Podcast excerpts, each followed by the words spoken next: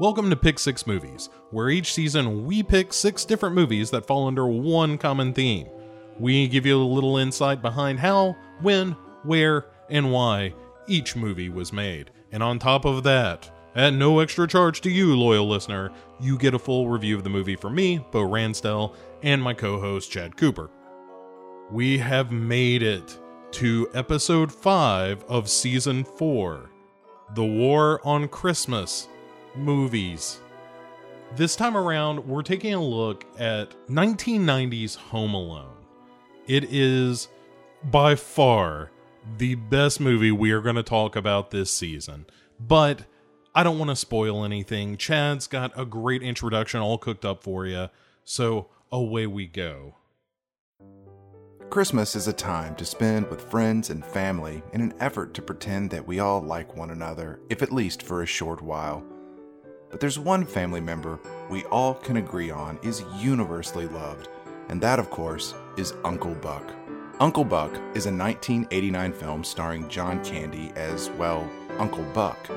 It was the first movie of a multi-picture deal that writer and director John Hughes struck with Universal Studios after Hughes had a string of successful films including sixteen Candles and The Breakfast Club and Pretty in Pink. John Candy had also previously worked with John Hughes on the comedies Planes, Trains and Automobiles and The Great Outdoors. Candy even had a small part as a security guard in National Lampoon's Vacation, which Hughes wrote.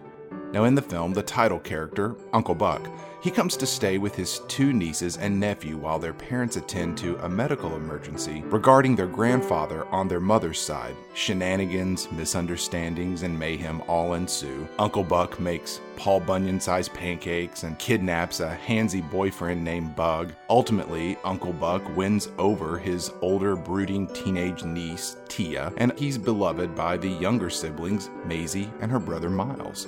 Uncle Buck proved to be a financial success, leading to future projects between writer-director Hughes and John Candy, including cameos in multiple other films, and even Candy taking a turn as a romantic lead in the Hughes-produced comedy Only the Lonely, a film that was written and directed by Chris Columbus, but we'll get back to him a little bit later. Uncle Buck gave rise to a T V spinoff in nineteen ninety starring Kevin Meaney, and then A B C did the same thing in twenty sixteen with Mike Epps in the title role. Neither show made it past its first season, and besides these two short-lived television sitcom adaptations, Uncle Buck helped to give rise to some notable acting careers. The older, moody teenage sister, Tia, was played by Jean Louisa Kelly. Uncle Buck was her first feature film, which led to roles in Mister Holland's Opus, and an impressive string of work in multiple T V series, including the sitcom Yes Dear and Mad About You, among many others. Gabby Hoffman, who played the younger female sibling, Maisie, appeared in both Uncle Buck and the ghost-riddled baseball classic Field of Dreams, which were both released in the same year. Hoffman went on to appear in the Tom Hanks-Meg Ryan romantic comedy Sleepless in Seattle, and she was in the coming-of-age movie Now and Then, and most recently you can see her in Amazon's Transparent. But there was one performance in Uncle Buck that somehow managed to outshine even the larger-than-life presence of John Candy in every scene that they shared. That performance was of the younger brother Miles, played by Macaulay Culkin. Uncle Buck was the third feature film for Culkin, who was nine years old in nineteen eighty-nine, the year that Uncle Buck was not only shot, but also released in theaters and released on home video. eighty-nine was the year of Buck, but during this year, little did Macaulay Culkin or anyone else at the time know that just one short year later, his life would change forever when he would star in what would become the highest-grossing comedy of all time, Home Alone.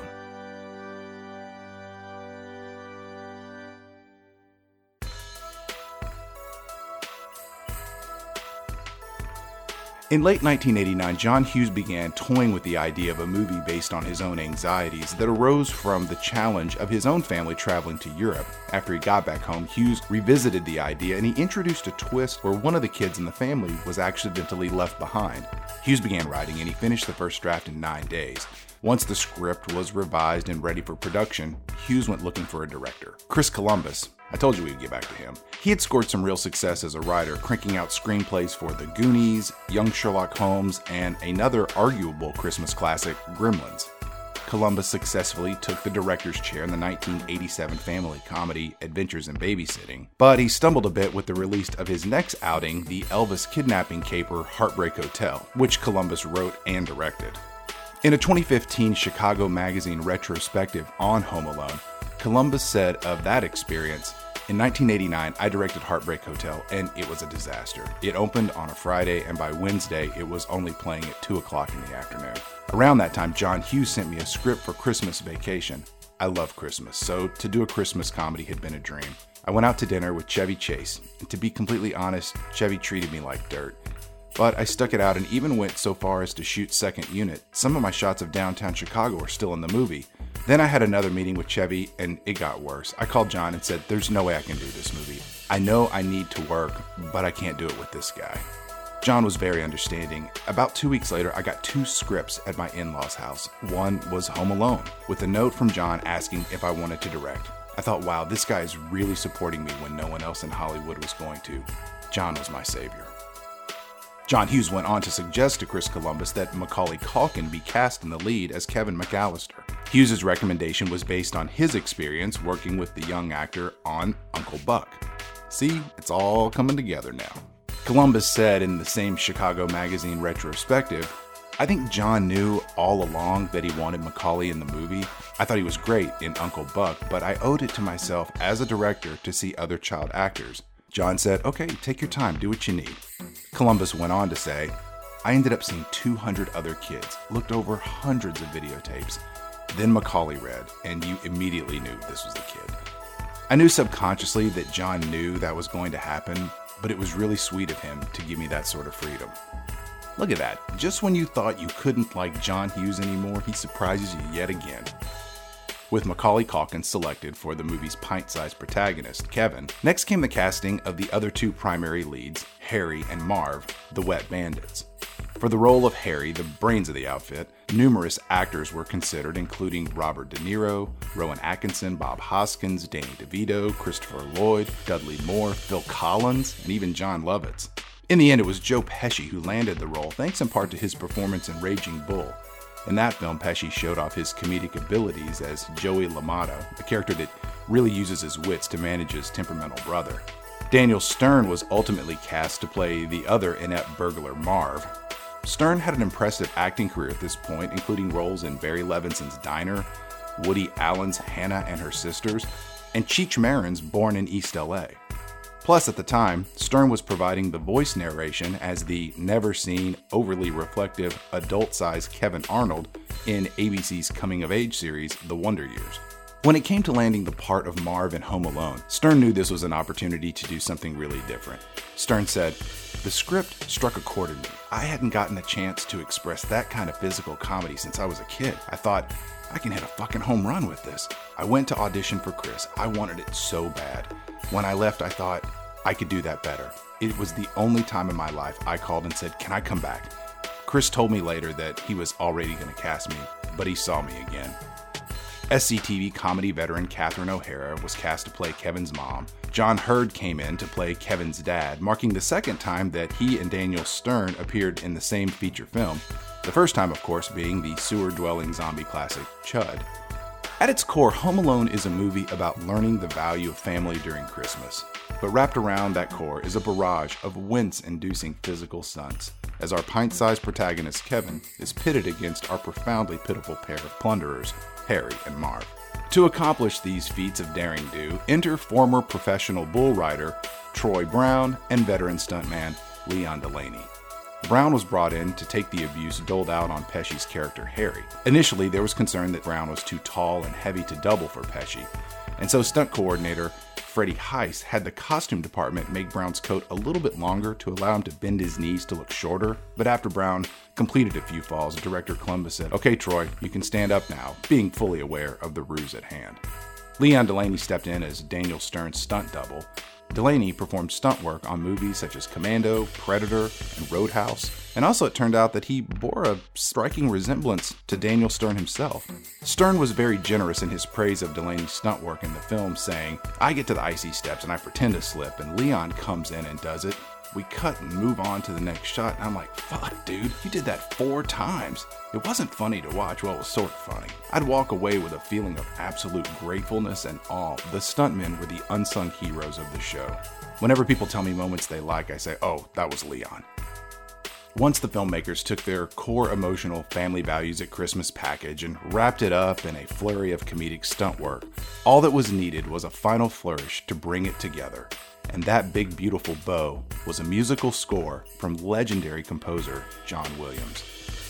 John Williams is one of, if not the, most legendary motion picture composer of all time. By the end of the nineteen eighties, Williams scored the music for the original three Star Wars movies, Jaws, Close Encounters, Richard Donner's Superman, all three Indiana Jones movies, E T He's kind of a big deal at this point in the history of things. Columbus said of Williams' contribution to the movie, "We didn't expect to get him. Even the teaser poster had Bruce Baughton's name on it, who scored Young Sherlock Holmes, which I wrote in nineteen eighty-four. Someone at my agency got a finished print to John Williams. He looked at the film and fell in love with it. John called me and said he'd love to do the score. I was shooting Only the Lonely in Chicago, so I couldn't go to the scoring. We got cassette tapes mailed to us. I remember breaking for lunch and sitting and eating lunch with the crew and playing the Home Alone score for the first time on a boombox. It was one of the great moments of my life. I thought, this score is going to be in our film. It was fantastic. It elevated everything." Home Alone opened the week before Thanksgiving on November sixteenth, nineteen ninety, in one thousand two hundred two theaters, going head-to-head against the Sylvester Stallone powerhouse Rocky V, which opened in two thousand fifty-three theaters. Despite appearing in almost half as many theaters as Rocky V, Home Alone took the number one box office spot, where it remained for twelve, yes, twelve weeks straight.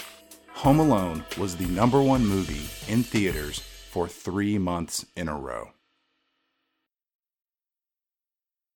Home Alone bested every other movie that opened that holiday season, including Dances with Wolves, Stephen King's Misery, Edward Scissorhands, Kindergarten Cop, and even The Godfather Part three. On top of all that, Home Alone remained in the box office top ten through the end of April nineteen ninety-one. Home Alone cost eighteen million dollars to produce and brought in over four hundred seventy-six million dollars at the box office. Reviews of the movie were mixed, but most notably, critics cited, you know what, who cares what the critics had to say? This movie made four hundred seventy-six million dollars. Home Alone went on to generate a sequel starring all of the original cast because the first one made four hundred seventy-six million dollars. The sequel didn't capture lightning in a bottle the way its predecessor did, but it did generate a lot of thunder and made it rain at the box office with a haul of three hundred fifty-eight million dollars off of a budget of only twenty million dollars. The nineteen ninety-five movie Bushwhack, starring Daniel Stern, was reportedly going to be a Home Alone spinoff in which Marv was to be on the straight and narrow path, only to get set up for a crime he didn't commit, but that idea was scrapped and the movie came out with a different twist. The Home Alone franchise continued without Macaulay Culkin, who arguably aged out of the role by the time the third Home Alone was produced. This movie didn't have Pesci or Stern. It's not set at Christmas, and really the only thing that was carried over from the first two films was writer John Hughes and the premise. Home Alone three was a theatrical reboot of sorts, with a new kid at home, sick with chickenpox, fending off four bad guys who are trying to get a computer chip hidden in a toy car. The movie didn't perform anywhere close to its two previous installments. There were a couple of more Home Alone films that were made for television movies that you've probably never heard of, let alone seen. Macaulay Culkin took his success in the Home Alone movies and ventured into other acting opportunities, including My Girl, where his character surprised audiences, I mean shocked them into horrific disbelief as he is stung to death by a swarm of bees. After that, Culkin appeared in the R-rated suspense thriller The Good Son, where he again played against type as a psychopathic youth that at one point shoots a dog with a homemade crossbow. Culkin returned to his lighthearted, cartoon-inspired roots by starring in Richie Rich as the World's Richest Kid, which at the time one might have thought was based on his own personal life story due to his success as a box office draw. But Culkin's financial situation was another matter altogether. Culkin's family troubles were well documented in the press throughout the nineteen nineties, and like many child stars, Culkin was victim to the dizzying highs and tragic lows of being a successful actor in his youth, with his parents tossing in a complicated family dynamic to really make matters worse. After his initial successful run of hit movies, Culkin exited the limelight and quit appearing in movies in nineteen ninety-four. His exit occurred just as his parents were separating. There were disagreements over money and his career path, and it was a real mess that played out in the tabloids. Culkin returned to appear in a couple of feature films, including the two thousand three release Party Monster and, in two thousand four, Saved. In twenty fifteen, he somewhat embraced his legacy as Kevin McAllister and took part in a short film called Just Me in the House by Myself, where he plays a slightly unhinged adult version of his character from Home Alone. These days, Culkin lives his life in a semi-retired state, alternating residence between Paris and New York. He periodically shows up in a sitcom or web series or independent movie. He hosts a podcast with his friend Matt Cohen where they discuss things. He paints, he writes, he lives his life, thanks in part to the success of Home Alone. Sometimes movies grow in their popularity over time, and films will often find an audience beyond its initial release on the silver screen. That is not the legacy of Home Alone. Home Alone was a cinematic phenomenon, not unlike Steven Spielberg's E T or James Cameron's Titanic, and Home Alone returns each year at Christmas to the delight of audiences young and old. But what about the movie itself? Can one be truly comfortable with a family-friendly film where the inciting incident is child abandonment? Does a modern-day Three Stooges-inspired pain fest warrant the moniker holiday classic? And come on, isn't John Candy the best? Well, there's just one way to find out. Ladies and gentlemen, Harry and Marv's, I give you nineteen nineties and, let's be honest, nineteen ninety-one's Christmas cash cow, Home Alone.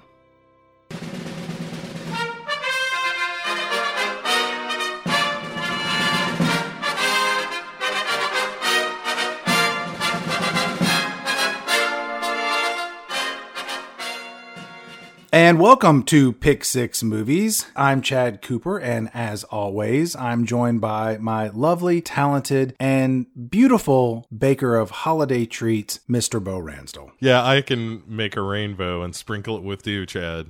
That's what I can do. I am making some sausage cheese balls. Hi, everyone. I'm making some sausage cheese balls for the the holidays this year, which are not sweet, but they are savory and they're delicious. And they will also kill you. Well, everything will kill you if you consume enough of it. Right. But this is just butter and sausage. You know, like it's it's particularly delicious and awful. Which reminds me of a movie that I saw once called Home Alone. So here we are, episode five, the penultimate episode of this season, The War on Christmas Movies, where we are joining a, a really talented cast of actors, writers, directors, musicians. I mean, this movie is really the whole package. And I just, to go ahead and say right now, I know at the end of every season, we rank our movies best to worst. This movie will be the best movie we see, and then we're going to drop off a huge cliff, and then we're going to rank the other five awful, awful movies. Yes, there is one movie we discussed this season, and then there are five mistakes, and we'll be ranking the mistakes. No, this is a for realsies movie with a for realsies director, and Uh, as you said in the introduction, like the score of this movie elevates it so much. Like from the opening shot of the film, you feel like, oh, this sounds like a an honest to goodness movie, Chad. It completely sets the tone for this film. And it says, even if this movie is Taco Bell, at least we're eating on the good china tonight. Right. Like you got some farm to table Szechuan sauce to dip your chicken nuggets in. um, yeah, it's that kind of thing. It's refreshing, honestly. This is one where it's like, no, no, no, this is a pretty good Christmas movie. It's a pretty good comedy. It's nice to get that kind of whiff of fresh air in the old Pick Six Studios now and again. With something like this, it's like, ah, we can relax and just have a good time. Let the movie happen. I really like that everyone gets top billing above the movie title in this film. It starts off, you know, with Macaulay Culkin, Joe Pesci, Daniel Stern, John Hurd, uh, Roberts Blossom, who plays the old man, and then finally Catherine O'Hara before you even see Home Alone. And to me, it was really sort of a, a sign of respect for the actors that are in this film of really saying, you know, these are the stars of the movie across the board because they really all play their own part in really bringing this movie together. There is something kind of nice about it. And even the Home Alone logo feels like it's a little classier than we're used to around here. With that tiny little crooked E at the end. Yeah, and even the house kind of set in and all that. It's like, this is fancy. Let me get out the china. Our first shot in this movie is of a mansion, of a house, which tells us we're dealing with rich people. And this house is huge, and it's covered in Christmas lights. Every window and every bush has twinkling tiny bulbs in it. These people, they got some coin, Okay. And you know what else? They love Christmas. So we know this from the establishing shot. Yeah. It's a real scene of chaos here. And it's something I'm uniquely unfamiliar with. Like I've never uh, been, not, certainly not a cacophony like this, but even Christmases in general were like five people max, you know, like if the neighbors came over, and this is like thirty people running around screaming and it looks like a nightmare. Yeah. The first shot we get is of Joe Pesci, who plays Harry, and he's dressed up as maybe a security officer, maybe he's a cop, we don't really know. It says police on his hat. Yeah, but but it's at this point you don't really know who or, or what it is. But yeah, to your point, he ends up turning out pretending to be a cop. More importantly, who let this guy in the house? Because everybody else is just running around as though he's some sort of ornamental statuary that's just standing in the front of the vestibule asking for assistance that all of these people are continually ignoring. Yeah, it had to be one of those kids, man. They're running the joint around here. Why are they ignoring him? I think that everyone in this movie is an asshole. Every single character except for John Candy, and I'm going to deal with him later. They all exhibit just a level of A-class assholery that is second to none. This movie works across the board, but it is riddled with narcissistic, selfish shitheads. All of them. Kevin, Marv, Harry, the mom, the dad, all the kids. They're just awful people. They're not awful people, Chad. They're just suburban white people. You know, I don't... I mean, it's sort of synonymous with asshole. Is everything packed in the minivan all right?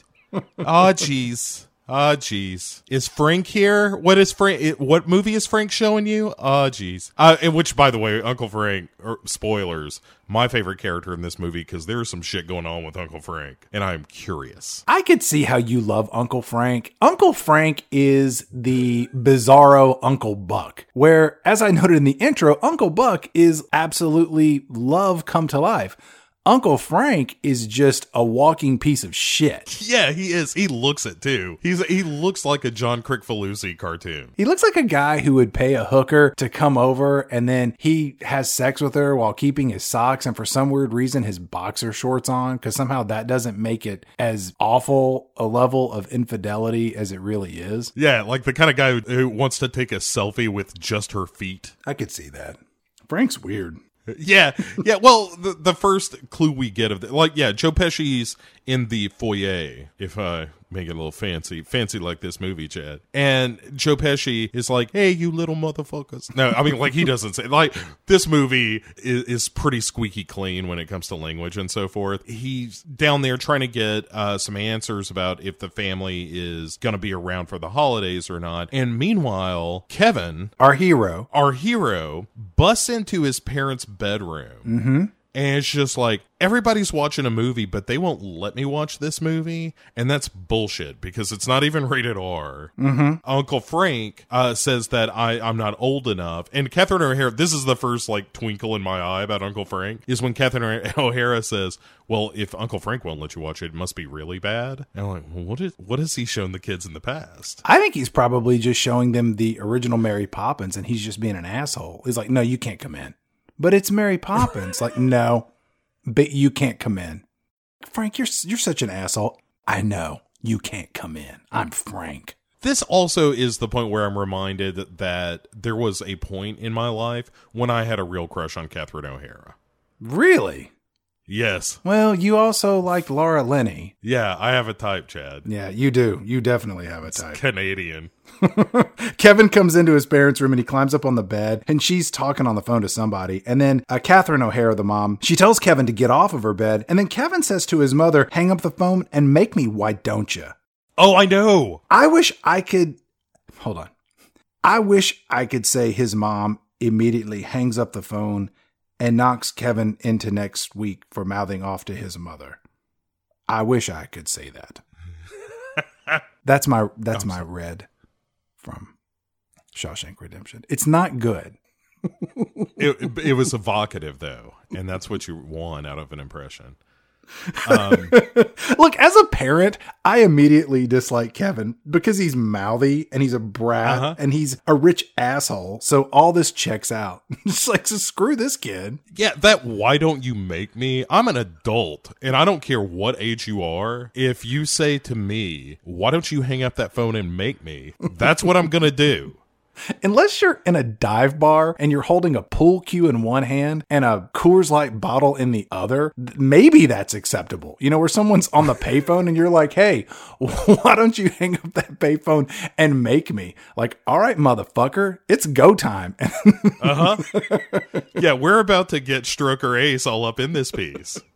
Their dad comes into the movie and he starts peppering in a bunch of exposition that'll come into play later on in the film. The dad tells Kevin to go downstairs and pick up his micro machines, which are these tiny cars, and one of his aunts almost slipped and fell on them. The dad gets onto Kevin for playing with his glue gun in the garage again. Um, and Kevin is eight years old, which should be noted because of all of the behavior exhibits. He's a very smart, mature, and clever eight-year-old. Most eight-year-olds I know can barely, you know, tie their shoes and figure out how the T V remote works. Well, when you're clearly frozen. frozen out on love by your family, you know, you got to find your own satisfaction and personal accomplishment. Yeah. And it's obviously crafts that he's turned to. Kevin leaves his parents' bedroom and his aunt says to him that he needs to go upstairs and pack his suitcase for their international trip to Paris. If an eight-year-old packs their suitcase, it would be halfway filled with toys, mismatched pajamas, three socks, and a single pair of deeply stained underwear. I know this from experience. Not that I've been to Paris. I've just told my kid to pack his bag, and it is a train wreck. Right. There's one pocket that's nothing but pixie sticks.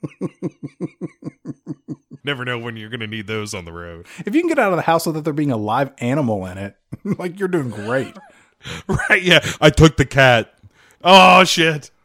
That cat is under the plane right now. This is not going to end well. Fish need water to breathe.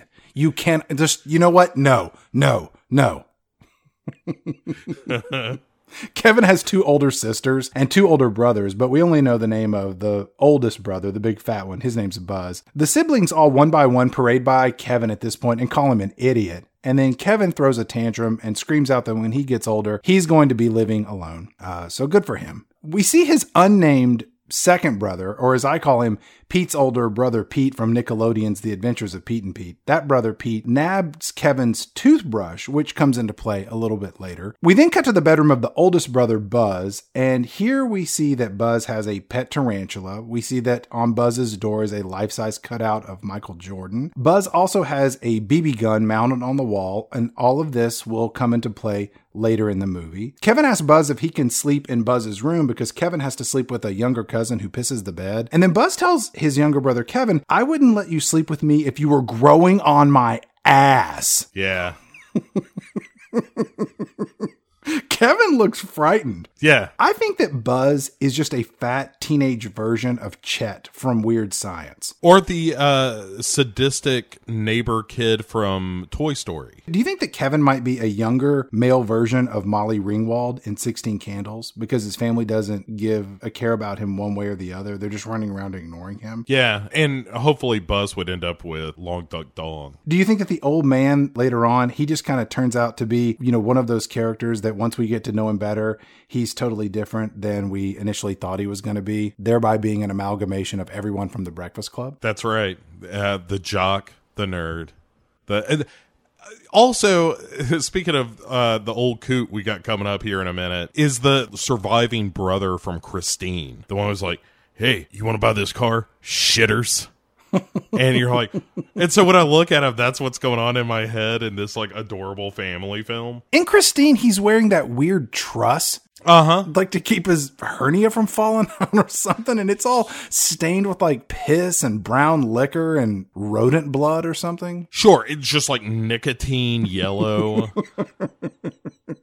Because you know that guy is smoking a lot and yelling at Wheel of Fortune about how the liberals have taken over the media. But before we get to him, in Buzz's room, we also get the our first tarantula sighting. Right. Uh, which I'm acutely aware of because I am both horrified of spiders and an enthusiast of spider-related movies. Tarantulas can't hurt you. They can't bite you. I don't think they have any sort of poison. They're just, you know, big, hairy bugs. as Brian Fellows referred to them. But in the post-Jaws world that we lived in in the late seventies and early eighties, mm-hmm. if there was an animal that could possibly hurt you, they were going to make a movie of it. And fortunately, tarantulas got like three or four. Uh, my favorite, of course, being Tarantulas, the Deadly Cargo, where they are brought into the United States via, I believe it's bananas. That sounds right. Uh-huh. Back to our old man. It's here that we get to meet Old Man Marley, because naming this character Old Man Scrooge would be a little too on the nose for a Christmas right. film. Buzz tells some bullshit story about the South Bend Shovel Slayer. This is too long of a name for a mass murderer. Buzz says that uh, this old man murdered his whole family back in fifty-eight, which that's the same year that was used in the title of John Hughes' short story, Vacation fifty-eight, which was the inspiration for the first Vacation movie. Please see episode two of this season to hear more about that. Uh, we also get that this old man kills people, and there's this, you know, urban legend, and he's essentially this mysterious Boo Radley type character. We're, we're all up to speed so far, so good. Yep. All right. And then we get a pizza delivery guy showing up to, to the house and knocks over an iron jockey, like one of, one of them waspy uh, lawn ornaments that you see in the suburbs. That you used to see. You probably don't see them too much anymore. No, no, certainly not, because it's like a half step away from blackface. It's not a half step away. It's it's you have a little statue of a tiny black man with dressed as a horse jockey that you attach your horse to. Like, what are you doing? Why do you have a statue of a little black man on your lawn? Like, well, I'm I'm racist and I'm rich and I'm white. Oh, excuse me. I'm so sorry. Yeah, what was that supposed to signify? That you're racist. Was it really that dog whistle kind of lawn ornament? It's not a dog whistle, Beau. It's a megaphone. You put that out on your lawn and it's like, oh, he's one of us. Fantastic. Oh, I gotta get rid of mine. I did not know all of that. Uh, because I've got like twelve.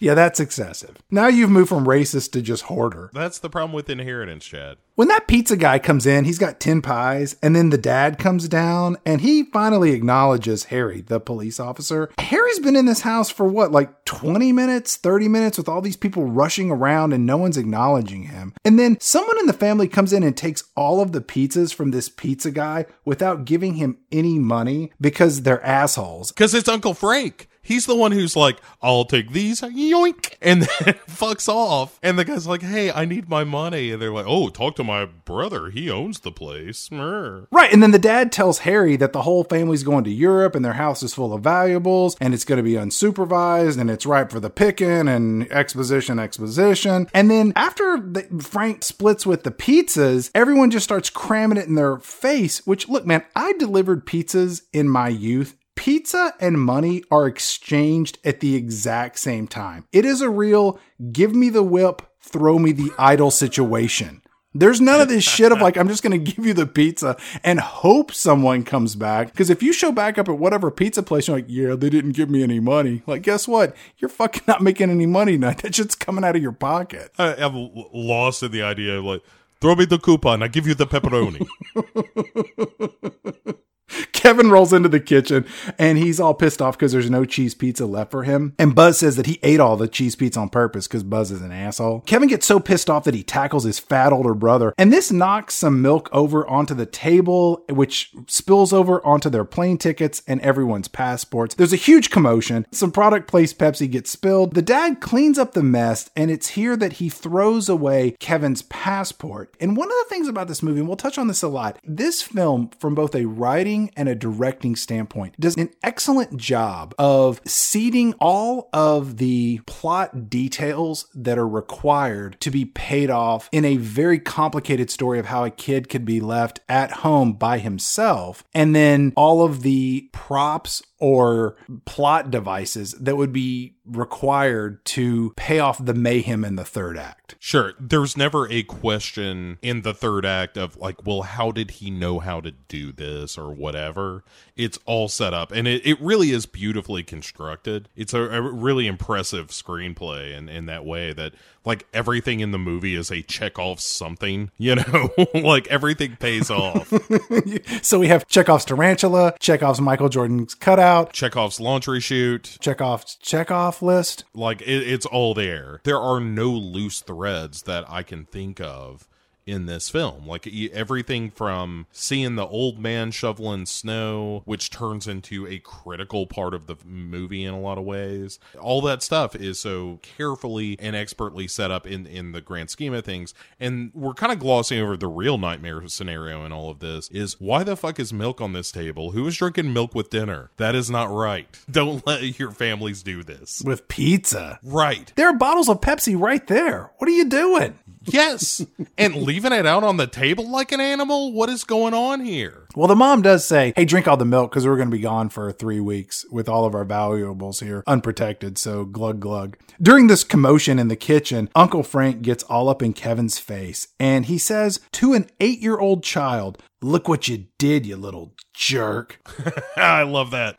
Oh, Uncle Frank, you're my kind of guy. I would punch a relative in the mouth if they spoke to my kid that way. To be honest, it wouldn't be all about disrespecting my kid. I'm just looking for any reason to throw a punch at most family get-togethers. Sure. I do like the idea of an adult just being like, you fucking asshole. To a child. Uh-huh. You can't even appreciate what a fucking dick you are right now. There's a pan across the kitchen and the whole disgusted family is staring at Kevin with just seething hatred in their eyes. Because this is a family that loves their pizza and Kevin's attack on Buzz ruined their dinner. This family has like five kids. They lose one. Uh, okay. I mean, they've got like a prairie style family where one would just wander off into the wheat. And it was like, all right, we got eight more.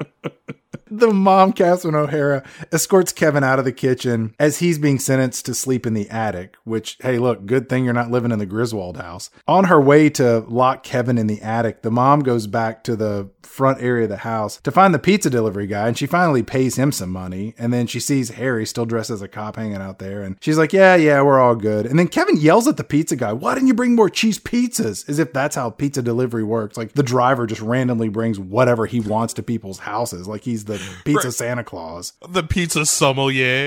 what what neighborhood did you say? Mm, that is a nice neighborhood. They're gonna want a Hawaiian, trust me. That's not what they want, it's what they need. As soon as they take a bite into the ham and pineapple in the same bite and they get that savory with the sweet, they're gonna thank us all. Have you met someone in your life that likes ham and pineapple pizza? I don't mean like they'll eat it, but it's like, hey, what do you want on your pizza? Like, oh, I want a Hawaiian pizza, ham and pineapple. Only in college, and I feel like that was the time where we were all experimenting. Was that like the same person who had an iguana as a pet? Right, had a tattoo of Judy Garland for no reason.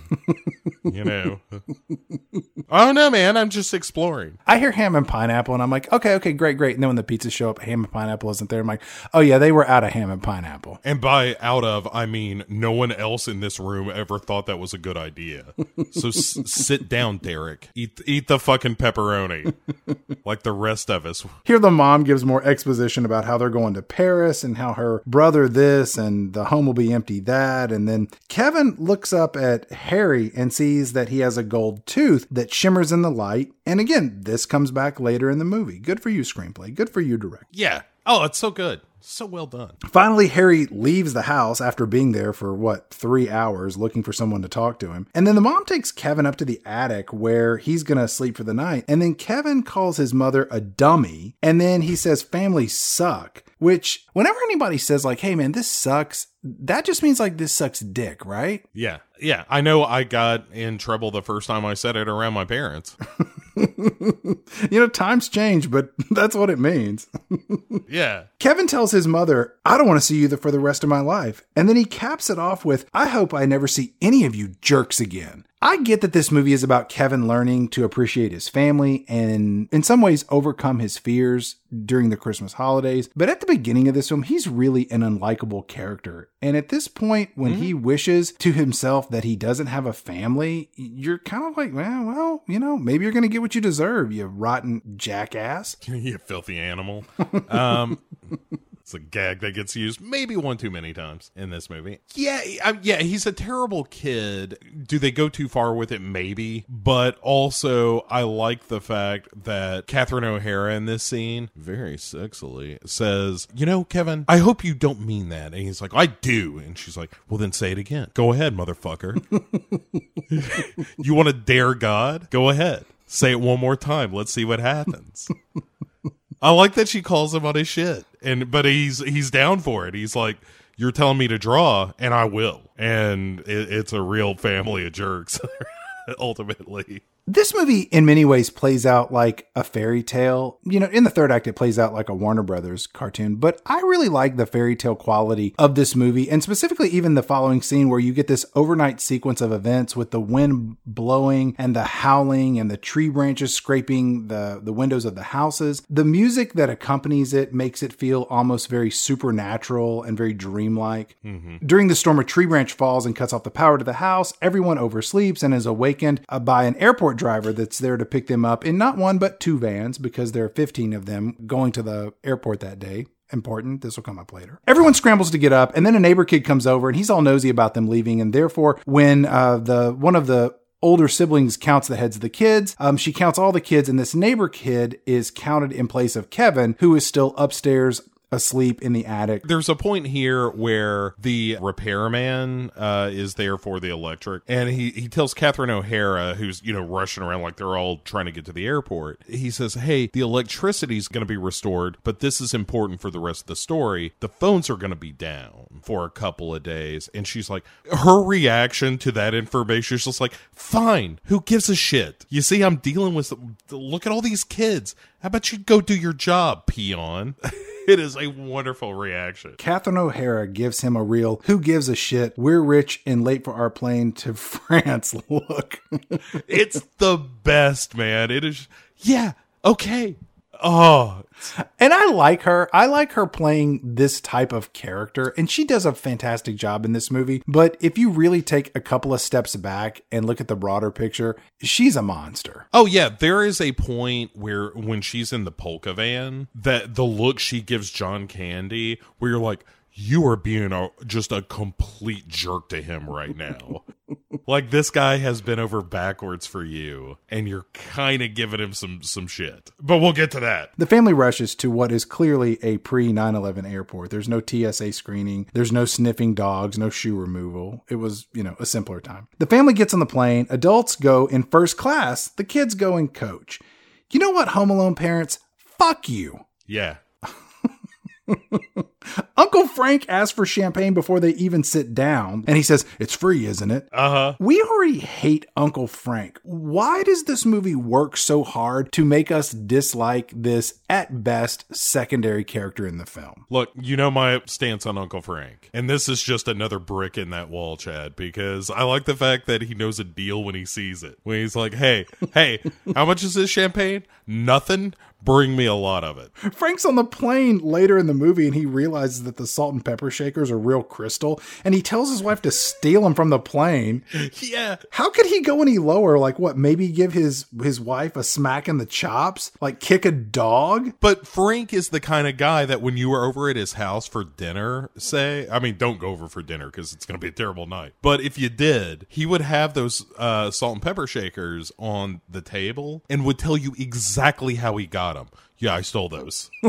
I stole those from a first class flight to Paris. They're fancy, huh? We cut back to the house, and Kevin wakes up, and his whole family is gone. His Christmas wish has come true, and it this is every rotten kid slash kid from an abusive household's dream come true. The stage has been set, and we are transitioning into Kevin being at home by himself. One thing that I think is noteworthy here, because it, it's sort of the thematic core of this film, is that when he realizes or he begins to suspect that no one is there, the first person he calls for is his mother. Yes. She is nowhere to be found, and he is quite literally, Chad, home alone. I refuse to put those two words together in my commentary on this film. That the phrase home followed at a latter point, the word alone uh.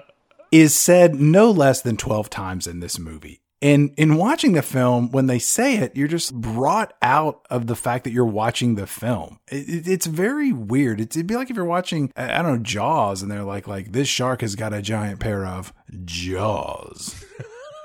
I, I like it in this movie. I don't count. I only count the first time a character says it, where it's like, oh, look, uh, Kevin just said he was home alone. Sure. And then, oh, his mom just said he was home alone. Oh, Joe Pesci got a turn. That's nice to see. Okay. Live from New York. Um, right. I don't know what that means. Kevin wanders around his now one hundred percent family-free house, and we get shots of the parents' room, which has lots of sewing equipment, and in the basement there are sewing mannequins, and we see the tarantula in its glass case. So when all of these props show up later, you don't think that this is a house of horrors filled with nude headless bodies and, you know, giant arachnids. This movie does a very good job of establishing the layout of the house as Kevin walks around. We know that there is an attic and it has stairs. We know the layout of the second floor and the staircase that goes down to the ground level.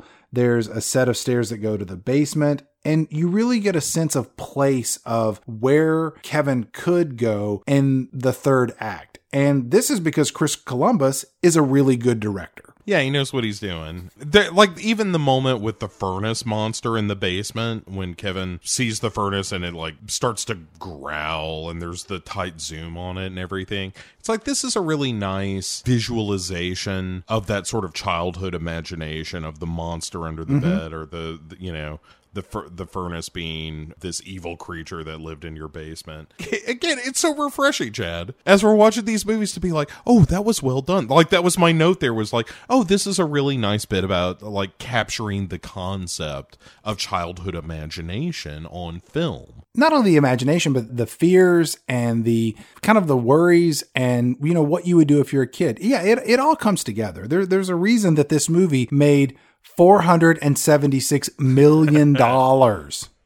I'll tell you, they didn't do it on the back of uh, Macaulay Culkin's eyebrows wiggling, because he's shit at it. Like, I know he's a kid in this movie, but when he's like, I made my family disappear. Boink, boink. I made my family disappear. It's like the most tortured eyebrow wiggle you ever saw. It's not even, it's not uniform in any way. Like, one of them is a little slower than the other. You're like, oh, I think it's going to catch up. And then it finally does. And that doesn't look right either. It's, it's a real mess. When Kevin says that, he proceeds to just go apeshit and run around buck wild and takes over the whole house. He jumps on his parents' bed while eating popcorn, defiling their holy resting place with his shoes and his snacks. And this scene has a real jazzy number playing as he just goes crazy and runs around in fast motion and screams at the camera. And this scene had to be influenced by Pee-wee's Playhouse, right? That or any number of They Might Be Giants videos, yes. I'm going more the former than the latter, because Pee-wee's sure. Playhouse ran from eighty-six to ninety right when this came out. And the number of times that he looks in the camera and goes,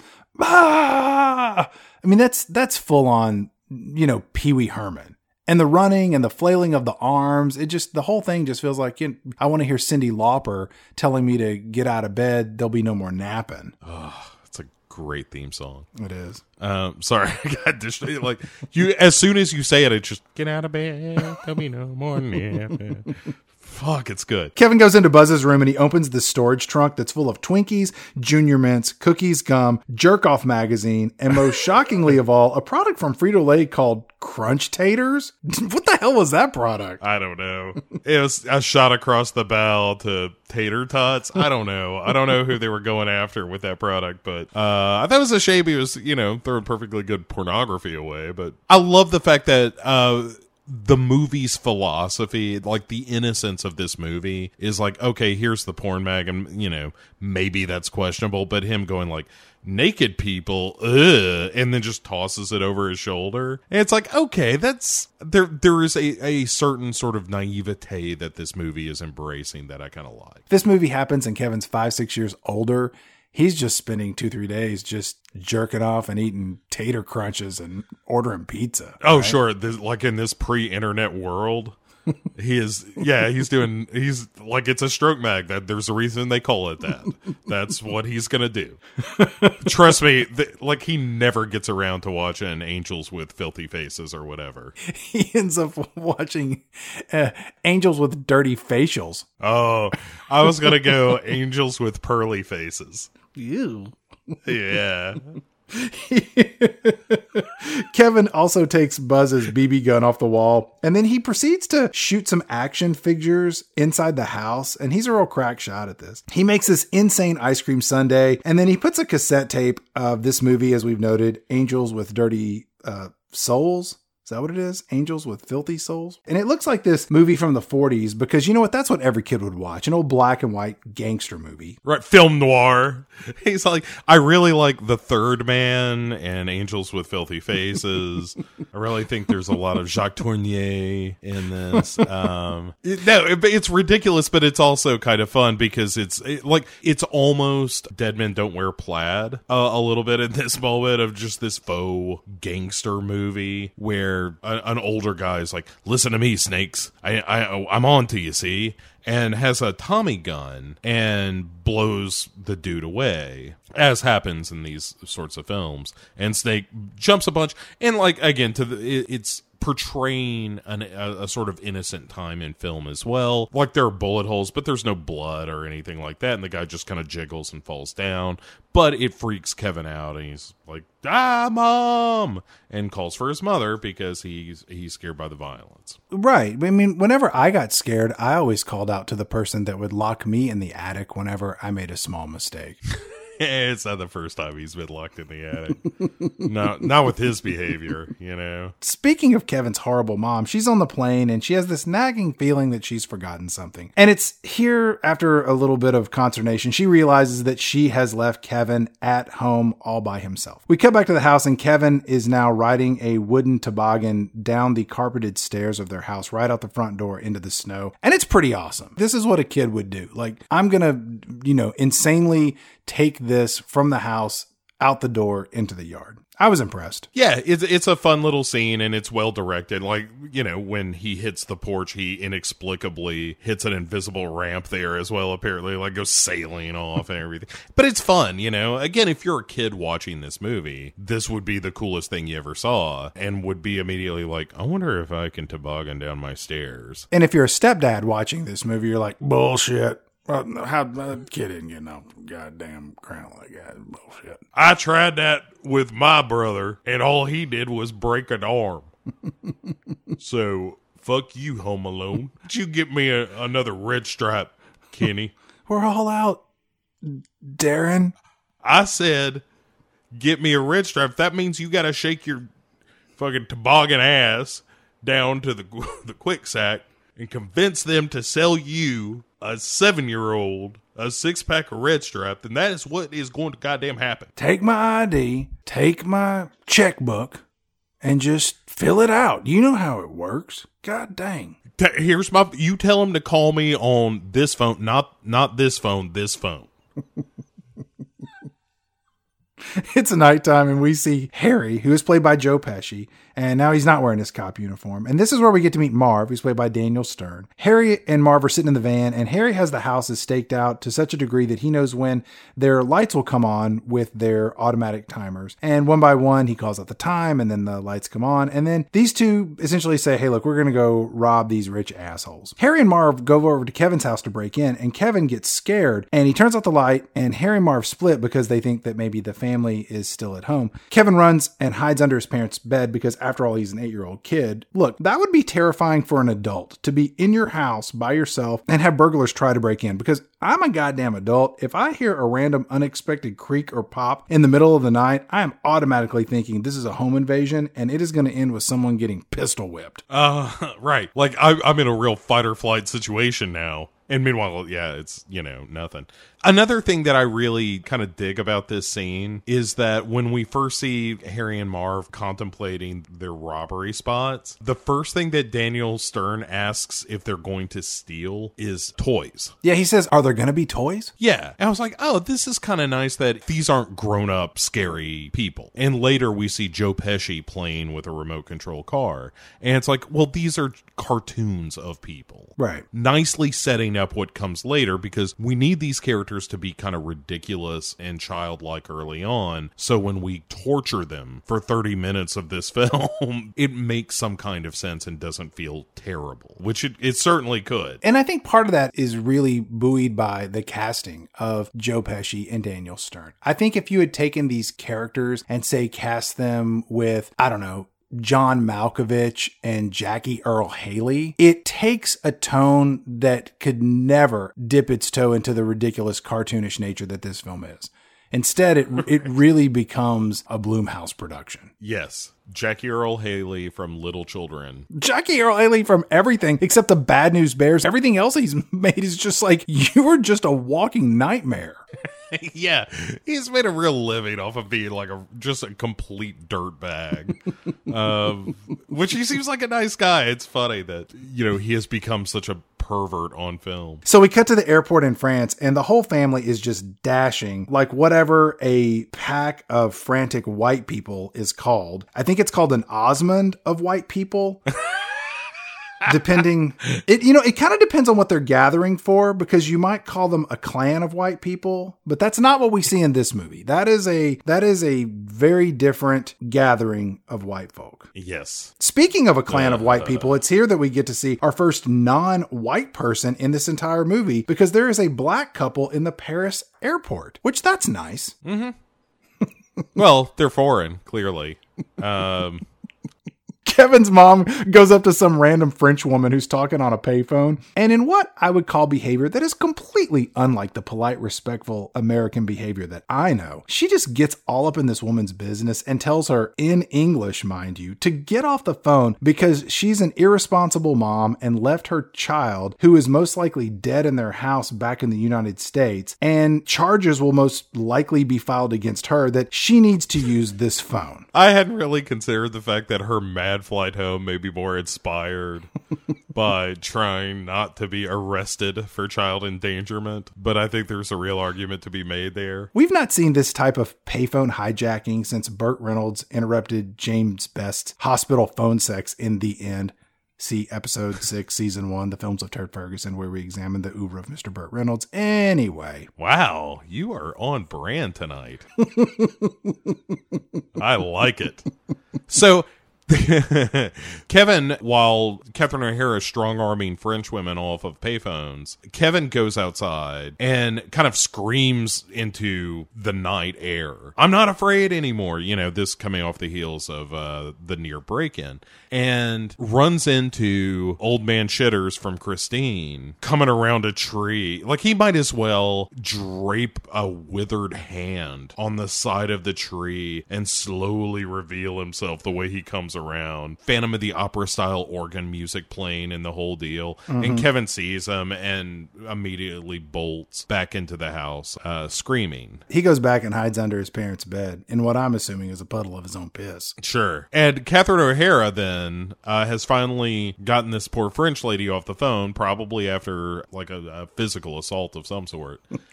And calls the police department, and veteran character actor Larry Hankin shows up. So she calls the police and she's like, "Hey, my son is home alone. Didn't you read the script?" And the police lady is like, "I did, but is he in danger? And I can get you over to like family services." And she's like, "Yes, he is in danger." And so she transfers the call to Larry Hankin, who has like that list of, like, bureaucracy is just all shit in this movie. It's kind of a John Hughes staple, is that anytime you're dealing with any kind of organization or, or red tape of any kind, it's all going to be a nightmare. It's that kind of thing where Larry Hankin is like, "Has your son ingested any poison or anything like that?" And she's like, "No." And he's like, "Okay, let me refer you back to the police." And finally, she gets somebody to agree to do what police are theoretically there to do, which is to send a police officer to the house to make sure that Kevin is okay. She never calls back, strangely.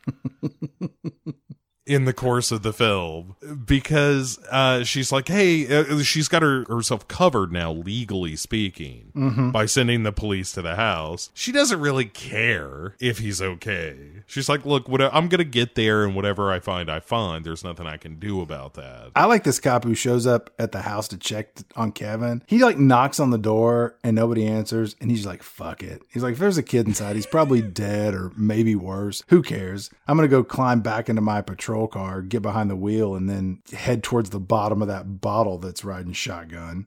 This dude didn't give a shit. Yeah, he's got a lot of quit in him, uh, for sure.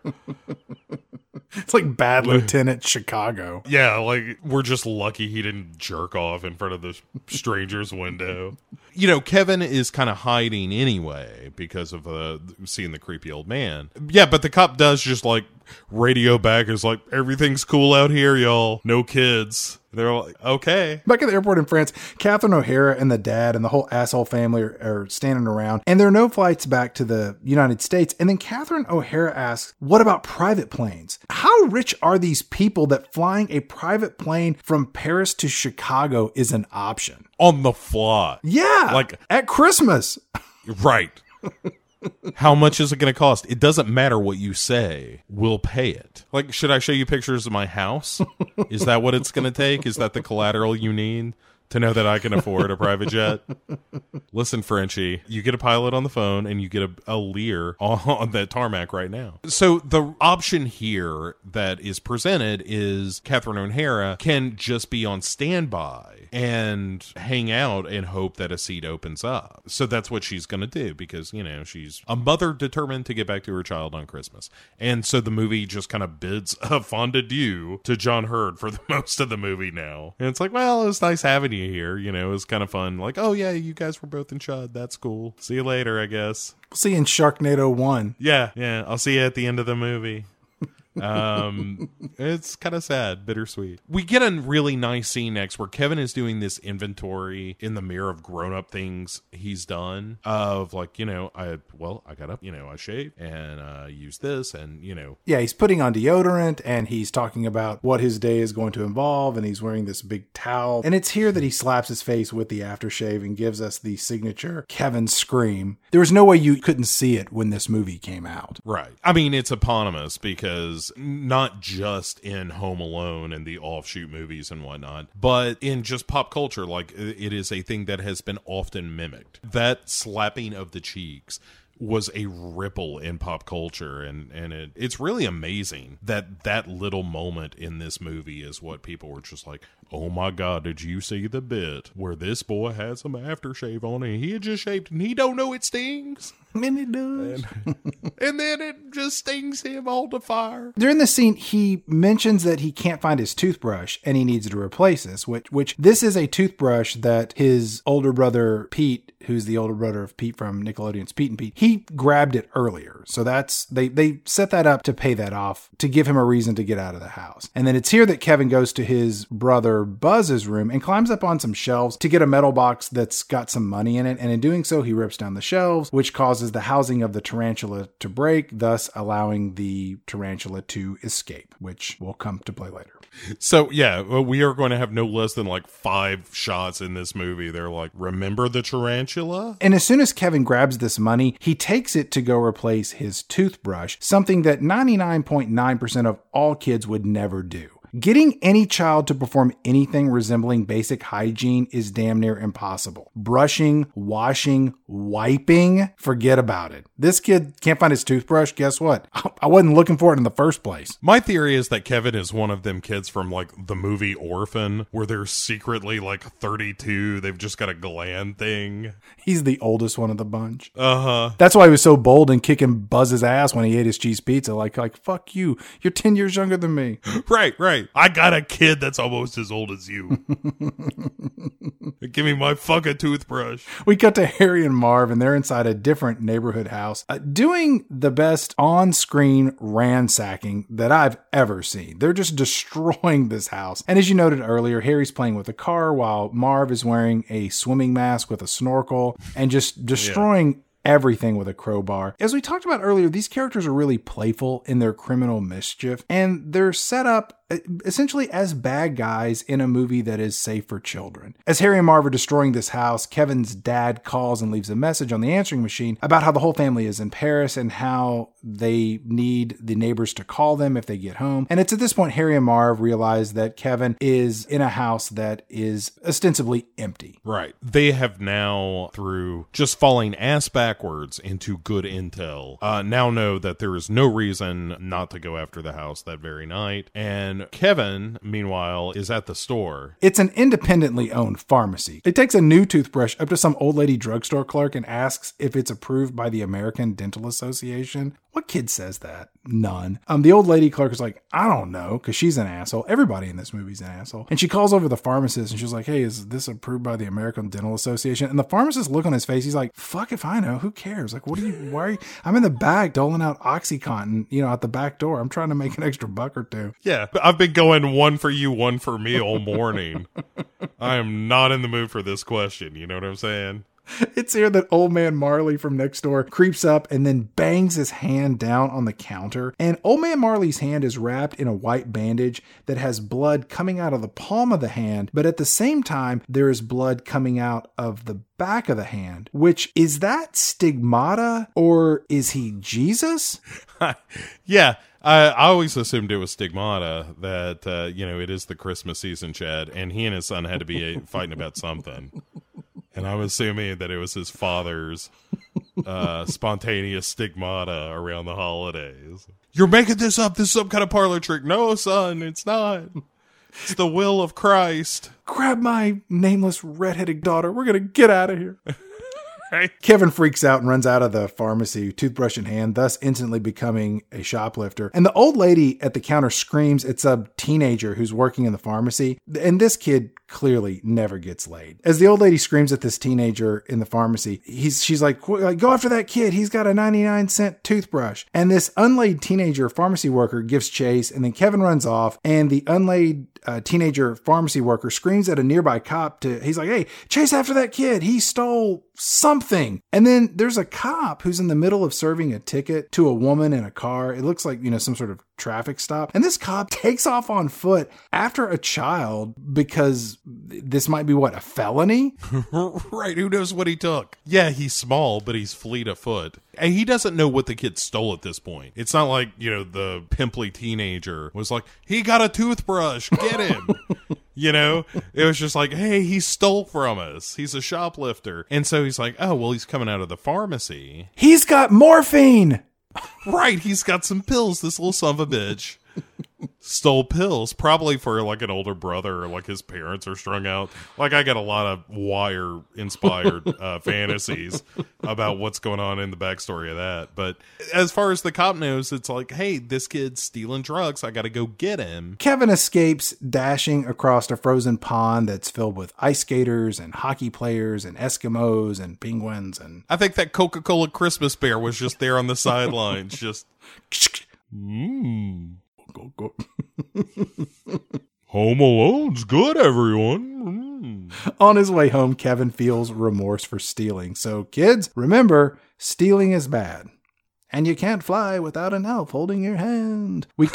We cut back to Harry and Marv, and they're in this house that they destroyed. And then Marv stops uh, to clog the sink with a rag, and he turns on the faucet that will then in turn flood the house because Marv is an asshole. Everybody in this movie is an asshole. I need a judgment call on this, though, because when Harry, like when Marv turns the, the water on and goes back to the van, and he's kind of giggling about it, Harry's like, what's so, what's so fucking funny? And uh, he's like, I, I left the water on, or, you know, he, Harry guesses it, and it, this is where we hear the name for the first time, like the Wet Bandits. But but Harry's reaction to this news that he has left the water running again is, you're sick. And I'm like, uh, I mean, that's not the word I would choose. That doesn't seem particularly sick. It's kind of an asshole move, no doubt about that. Ruins floors, like it's going to cost thousands of dollars in, in damage to the property and whatnot. But sick? This is a man who really covets physical property. And the fact that you're like, we, we not only defiled your house, we arguably damaged the structural foundation in such a way that this home may never make its way to the real sale market again. we have we have essentially salted the earth. So not only do we have your two hundred fifty dollars stereo, we have also cost you literally hundreds of thousands of dollars. I mean, look at these homes. Harry and Marv leave this neighbor's house in their blue van, and Marv looks up at the very last second and sees Kevin walking down the street, and he Marv screams out, "Look out!" And Harry slams on the brakes, stopping the van, missing Kevin by inches. And had Marv looked up just a half second later, we have a very different movie, because Catherine O'Hara comes home to find that her son is dead. He was found deceased in the neighbor's driveway. There are no suspects because these two are a gun. There are no witnesses because everybody in the neighborhood is somewhere that's not there. And she now has four kids and a lifetime of unimaginable guilt. Yeah. Uh, you call that movie, we really need to talk about Kevin. I think it's called Kevin's in Heaven. Uh-huh. And then it's on Hallmark, and the movie is about him being an angel. That saves Christmas. um, again, this is one of those Chekhov things, like with the, the gold tooth, where it's only because Joe Pesci goes out of his way to kind of be nice to Kevin. Like after yelling, like, "Hey, you motherfucker, watch where you're going." And uh, Kevin gets out of the way. He's like, "I know, I'm sorry." And he's he kind of feels bad about it. And it's like, "Hey, kid, Merry Christmas," and gives him a smile. But it's the kind of smile that only Joe Pesci can give you, where it's like, you see this smile coming your way, you're about to get rubbed out. You know, like something, something's about to get dropped on you, or somebody's going to shoot you. Something terrible is about to happen. There's a baseball bat in one hand hidden behind his back. Uh-huh. Yeah. Enthusiasms. Enthusiasms. uh, mixing my Italian actors. Uh, but Kevin sees the gold tooth and is like, "Son of a bitch, that was the guy who was playing a cop." And he's clearly not a cop. No, he's a creep in a van. Uh-huh. Is that redundant to say that? uh, I don't, mm, I'm just trying to think of the exception, you know? There isn't one. No, I can't. You're right. It's, yes, they are one and the same. Well, Kevin proceeds to walk home slowly, and Harry and Marv are driving behind him, like maybe twenty feet away, in this conversion van that has no side windows, and Harry's driving really slowly. And this whole scene has a real Mystic River vibe to it, as he's he's putting one foot in front of the other, and there's just kind of the vroom, vroom, vroom, vroom, vroom, vroom, vroom, right behind him of this van. Right, like Marv is just like, "You know the story of the wolf man, Harry?" You ever feel like that sometimes? Like there's this monster inside of you, Harry? Barf. Kevin runs to a church and hides in a manger scene, and then Harry and Marv drive by, so we'll we'll see them again later. Kevin runs home and he says, "When those guys come back, I'll be ready." This is one part of the movie that does not sit well with me. In fact, it's the only part of this movie that does not sit well. There is nothing about the character of Kevin that leads us to believe that he is capable of constructing such elaborate contraptions of deceit and mayhem. Other than he's just like, kids are clever and smart, and this is a children's movie, and kids are smarter than adults, which they're not. And he's just sort of filled with all, all of this imagination and, you know, wacky Um, ideas of how he's going to defend his home. When all of that comes together in the third act, it feels like that the movie gives you all of the props for him to do that, but it doesn't give you the the motive or the history of his character to be able to pull it all off. Right. I think you're exactly right, though. I think I think the reason that this is as it is is it's it's fantasy for kids, and there's a cartoon element to it as well. It's like, well, why why does Bugs Bunny uh, hide behind that rock and then come out dressed as a stewardess? You know, like, eh, just it, it's cartoon logic. Right. You know? And and there there is a lot of that work. And and so we get some of that here. One thing I would also point out uh, that we, we kind of glossed over here is that when Harry and Marv are following him past the church, they're like, "We got to get out of here." Like, they're afraid to go in church because it's like, we're up to the devil's business. We we can't we can't be in the house of God. They are such villains that they detest church. Like, they're they're satanic. And I like that, Chad. It gave it an, a, a whiff of the supernatural that I enjoyed. I just took it that they had robbed the church within the last week or so. Like, don't go in there. They got our prince.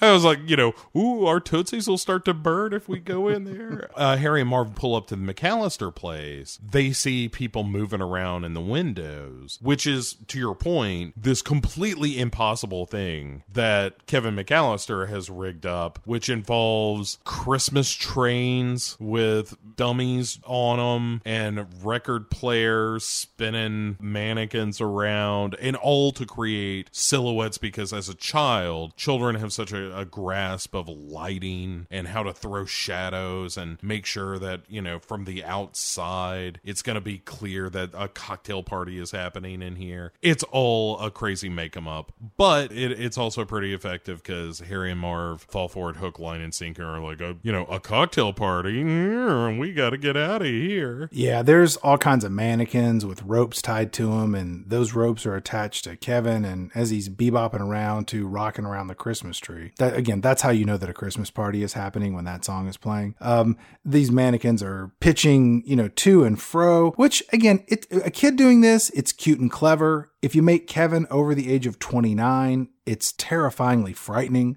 Harry and Marv, as you noted, just kind of split, and they're like, yeah, we'll come back tomorrow and rob this place. It's here that we cut back to France, where all fifteen of these assholes are staying with another family member in Paris, and I feel so sorry for those people hosting these fifteen assholes. Uncle Frank, your favorite character, he just starts handing out shrimp cocktail that his gracious host informs Frank is meant for later, and then Frank just totally ignores her because it's Uncle Frank. Well, they never thought they were going to come to Paris. When they said, hey, you know what, we're just going to stay in France this year. If you guys want to come to Paris, you're certainly welcome this Christmas. But, you know, I understand it's a long trip. It's Christmas. Oh, you, you want to come? Oh, we're going to charter a private plane. Oh, right. I forgot you guys were rich and didn't use your money wisely. Oh, shit. Let me talk to Barbara. Um, but yeah, I like never thought they were going to be there in the first place. And the fact that all these people are running around just being complete assholes. Frank on up. Like even John Hurd is being a bit of a jerk. Everybody in this movie is an asshole, Beau. Every single character in this movie is an asshole except for John Candy. And I'm going to touch on him a little bit later. Buzz and, uh, the sister, uh, Angela Gertels, I think is the actress's name. At any rate, they're talking about, uh, the fact that Kevin is, uh, Uh, Home Alone, Chad. And she says, aren't you worried, to Buzz? And he says, no, for three reasons. A, I'm not that lucky. Two, and it's that joke. It's like A, two, and D, or his, his one, two, and three. But he's like, nah, he's going to be fine. You know, uh, I'm not worried about it. And then we show Kevin, like cut to Kevin ordering pizza, uh, and the same delivery driver knocks the, I think is racist lawn jockey. It is racist, yeah. Uh, pretty, pretty sure. That gag comes back around. And then it's Kevin using the movie, The Angels with Filthy Faces, to interact with the driver through the door, through the dialogue of the film, so that it's like, you know, leave it on the floor, or leave it on the do- uh, doorstep. He's like, okay, right here, how about the money? He's like, how much I owe you? That kind of stuff. And it all works, and then it, Kevin can't leave well enough alone, and decides to be a jerk to this kid, and scares him with the machine gun part of the scene. You know, Kevin could have just left twenty bucks in an envelope and a note that said, leave the pizza on the steps. Uh-huh. I delivered pizza, as noted earlier. I saw all kinds of weird stuff. I mean, people would order pizza and then proceed to go fuck, and you'd knock on the door, and then they'd show up in a towel covered in sweat, you know, with somebody in the back, you know, yelling out like, Donnie, come back in here. I didn't come yet. And like, oh my God. Like, you know what I mean? The guy's like, like just handing you money and you're wishing you had a plastic glove to take it from his sex-covered hands. That That is not an uncommon occurrence. I would have loved to have pulled up to a house and just had twenty bucks on the door and instructions like, just leave it here.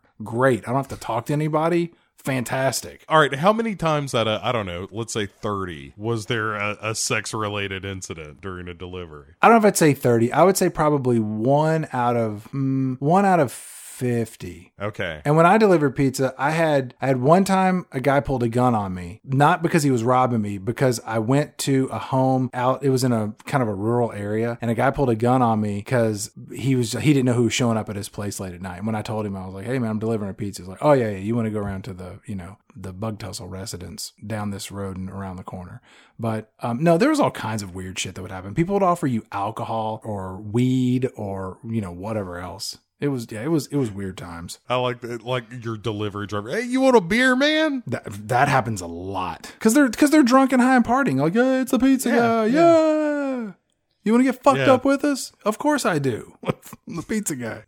Right. The scene with the angels with nasty faces, or whatever this movie is, it, it does a good job because it sort of sets up a second usage of this with Marv later on. And again, this movie does this repeatedly where they interject either a prop or an idea or a device that gets repurposed later on in the movie. So Catherine O'Hara is still at the Paris airport, but she's dealing with this old woman that has definitely got a history of grifting and pulling off con jobs. Catherine O'Hara is giving this old lady grifter two first class tickets and five hundred bucks, a pocket translator, whatever that is, a pair of earrings, and pretty much the shirt off her back in exchange for this old lady's seat on the plane. And then the old lady also wants Catherine O'Hara to throw in her watch, which, you know, John Hughes also used watches as a barter item in Planes, Trains, and Automobiles. So maybe beyond your point of his dislike of bureaucracy, he also feels that there should be more of a watch-based currency that we should slowly transition to. Right, or somebody took a watch off of him at some point and a bad deal in his early years, and he's just had an axe to grind ever since about losing watches. I do like the line, is that a Rolex? I don't know. Do you think it is? I think that's pretty funny. But yeah, it is weird that Hughes uh, seems to be fixated on uh,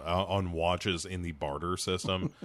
It's not the worst thing in the world to trade because there's at least utility. So I'm just thinking of the Mad Max scenario of like, well, if that's all we had, maybe watches would be of value.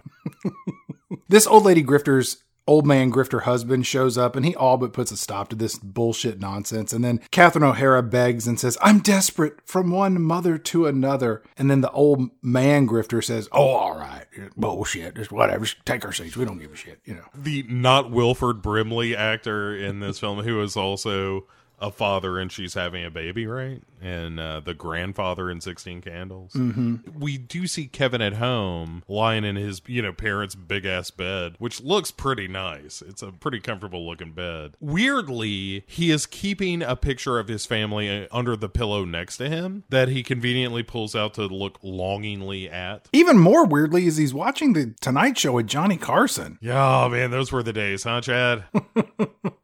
He pulls out this picture of his family so that he can remember, you know, the people that he Thanos snapped into non-existence two days ago. And we can see that he misses them. Does he really think that these people have ceased to exist in the universe? What do you think is going through Kevin's head when he looks at this photo? Like, I wished all of you to no longer be? Yeah, let me sit with this for a while, and if I feel like maybe there are some other people that shouldn't be anymore, right, then I'll do that too, but let's take it one at a time. I got rid of the family, first of all. And I think he's learning, like, oh yeah, I need to pick my battles a little better. I don't need to wholesale get rid of my family. Maybe if I had just gotten rid of Buzz, that would have changed the dynamic enough. Maybe you should get rid of the wet bandits. Wish them away. It's surprising that that doesn't happen in this movie, but I guess the, the idea is that he's learned a lesson and no longer wants to kill with his mind. After this, we get a repeat of Kevin going through his grooming routine with deodorant, and he smacks his face with aftershave and he screams again, because if you thought it was funny the first time, you're gonna love the sequel. Right. Kevin then goes to the grocery store and he buys some food and some milk, and we get him acting like an adult in the checkout line with this store clerk. It's kind of a retread of his interrogation scene with John Candy and Uncle Buck. There's kind of this rapid fire Joe Friday type of a conversation, and it's okay. It's funny. I mean, it, it is what it is. I do like in scenes like this where like he's acting like a little grown up, like one one of the orphan kids. I like these moments, and I think this is kind of what the movie does best. I also think that when it lands on the I'm eight years old, do you think I'd be here on my own? That is kind of where the joke should end. It instead it keeps going a little bit. Mm-hmm. And you're like, oh, this is too much. And then there's a bit like on the way home where the bags break and spill out all, out all over the sidewalk. And at that point, I was I was curious, like, how far away from home is he when this happens? Because if it's right outside the store, that's two trips. You're going back and forth two times. I'm just happy that he left the store without stealing anything and then being involved in a subsequent foot pursuit. And maybe it's just because he had to buy so much stuff. He was like, I could look, toothbrush, I can slip right down the pants, but it's a gallon of milk. Where's that going to go? I'm eight. Right. Right. Yeah. I'm eight over here. What, I'm, I'm going to pretend to be pregnant? Kevin gets back home and he does laundry. No, he doesn't. Um, while he's in the basement, he overcomes his fear of the scary furnace. So good for you, Kevin. Mm-hmm. Harry and Marv are outside casing the house yet again. Marv goes up to the house to see if anybody's there. And Kevin is hand washing the dishes in the kitchen sink. No, he isn't. Um, Kevin realized that someone's outside and he starts playing dialogue from Angels with filthy, filthy, nasty, dirty faces. And then Marv is standing outside the door. He thinks that there are mobsters inside this suburban mansion up to no good. Kevin ends this scene by lighting off the firecrackers that he got from Buzz's room to make it sound like gunshots. Marv high steps it and runs for fear of his life. And he gets back to the van and tells Harry that someone named Snakes just blew somebody away. Hold on. He blew somebody away. My penmanship on my notes is a fright. I am so sorry. How embarrassing. That's a very different movie, Bone Alone. It is. When you say that Snakes blew somebody, you're implying that Snakes gave oral sex to a man. Oh, most certainly. That clearly did not happen in this movie.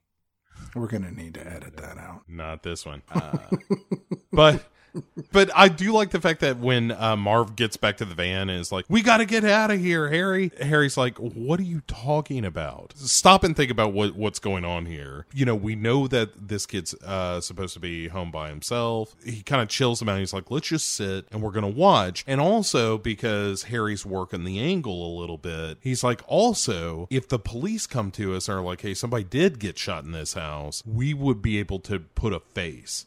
Like, we'd be able to drop a dime on whoever that was, so we'd be out of any robbery trouble that maybe we came up on. So it's pretty good. It's pretty good, Harry. I like it. Cut back to Catherine O'Hara, who is now back in the States, but she can't get a connecting flight because it's Christmas Eve. And it's like, hey, we can't get you to Chicago. She's in Scranton. And John Candy shows up and makes everything better. Yeah, this is a really important scene because if you look closely, you get to see the third non-white person in this movie. And there's only three of them. It's a black woman standing in line at the airport. So, ooh, I thought something looked strange. It's odd. It's out of place. But make a note of it. Put a, a little dog ear on that page and you can come back to it later if you need to. In this scene, Catherine O'Hara is so desperate to get home after berating a ticket agent with threats that she says, I'm so desperate that I would sell my soul to the devil to get home to see my son. Enter John Candy, uh-huh. who I propose in this film is the devil. He is the friendliest, kindest, most wonderful character in the movie. And Catherine O'Hara at this point in the film is soon to be without a soul. How do I know this? Because in the finale of the film, she walks past two mirrors. And if you look closely, she has no reflection. Oh my God. I made that last part up, but it sounded pretty oh. good, didn't it? It sounded great. I was on board. I bought in. John Candy plays Gus Polinski. Is there a more Polish name than Gus Polinski? Maybe Pierogi Bratwurst? Right. Yeah, I was going to say Pierogi Polinski. Maybe the... Gus tells Catherine O'Hara that uh, he has an offer uh, for her to sell her soul to the devil after hearing her berate her fellow travelers. And Satan, I mean Gus, offers to let Catherine O'Hara travel with him and his polka band in the back of a rental van. And this polka band is on their way to Milwaukee and they offer to drop her off in Chicago. And Catherine O'Hara reluctantly accepts the offer to travel with this merry band of polka musicians. And really what's going on here is that Gus, aka the devil, is describing hell on earth. Yeah, I'm with you. I still love the way he says polka, polka, polka. Do you remember in Planes, Trains, and Automobiles when John Candy is driving with Steve Martin and they almost hit those two eighteen-wheelers and Steve Martin wakes up and he looks over at John Candy and John Candy is dressed up as... the devil. This You've got a real Dan Brown-style conspiracy on your hands here. You want to hear something even crazier? If you rearrange the letters in John Candy, you can spell Beelzebub. That... doesn't seem right. Yeah, I made that part up too, but it sounded good for a moment, right? Yeah, it sounded good, but as someone who once came in second in a regional spelling bee, Chad, that didn't that didn't stack up. Back at the McAllister house, we see Kevin cutting off the top of some evergreen tree to make his own Christmas tree inside the home. Marv and Harry are watching, and they realize that Kevin is home. Uh, he's by himself. Uh-huh. Kevin's decorating this tree inside the home, and then Harry comes over and he peeks in through the window. And by means of a, of a reflection off of a Christmas tree ornament, Kevin sees Harry peeking in, and then Kevin calls out, "Dad, can you come help me?" That was that was my Kevin McAllister impression, uh, implying that his parents are there. And we already know that Kevin's pretty quick and he's not shy about lying, so all this adds up. Kevin overhears Harry and Marv outside plotting to come back later that night at nine p.m. to rob his house. Kevin looks scared and says under his breath, "Mom, where are you?" Um, which, to your point earlier, it, it sort of goes back that he clearly has a favorite parent, and he has no meaningful relationship with his father. I don't think he's ever met him. Not really. I mean, he's the youngest of five. He's the baby. Eh, fifteen minutes on the weekends if he's lucky. At the time of his dad's death, I think Kevin will freely admit that he never really knew his father. No, and he's going to resent him uh, a lot. Um, he never reached out, never once. Catherine O'Hara is in the back of this rolling Oktoberfest, and she sits quietly alongside the devil and um, his merry band of goofballs as they're playing this oompa band version of Deck the Halls in this Hertz rental van. It's now become nighttime. And we come back to Kevin, and he goes to some rich neighborhood designated Santa meet and greet. And it is a beautiful standalone cottage, just fully decked out with lights. It's quite nice, but it's late and there's nobody there. And some lady elf sends Kevin over to this guy dressed up as Santa as he's leaving. And he's a real douchebag. He's smoking and he's got a beat up piece of shit car. The Santa is played by Ken Hudson in his big screen debut. And we last saw him as Hal in The Ladies' Man, season two, episode five. Admiring Leon Phelps' great big old candy cane wang, mm-hmm. which is a euphemism for his overly large penis. Yes, that is very, very big. I like, again, being on brand. We've had callbacks, I think, to almost every distinct season. We've had the mommy, we've had...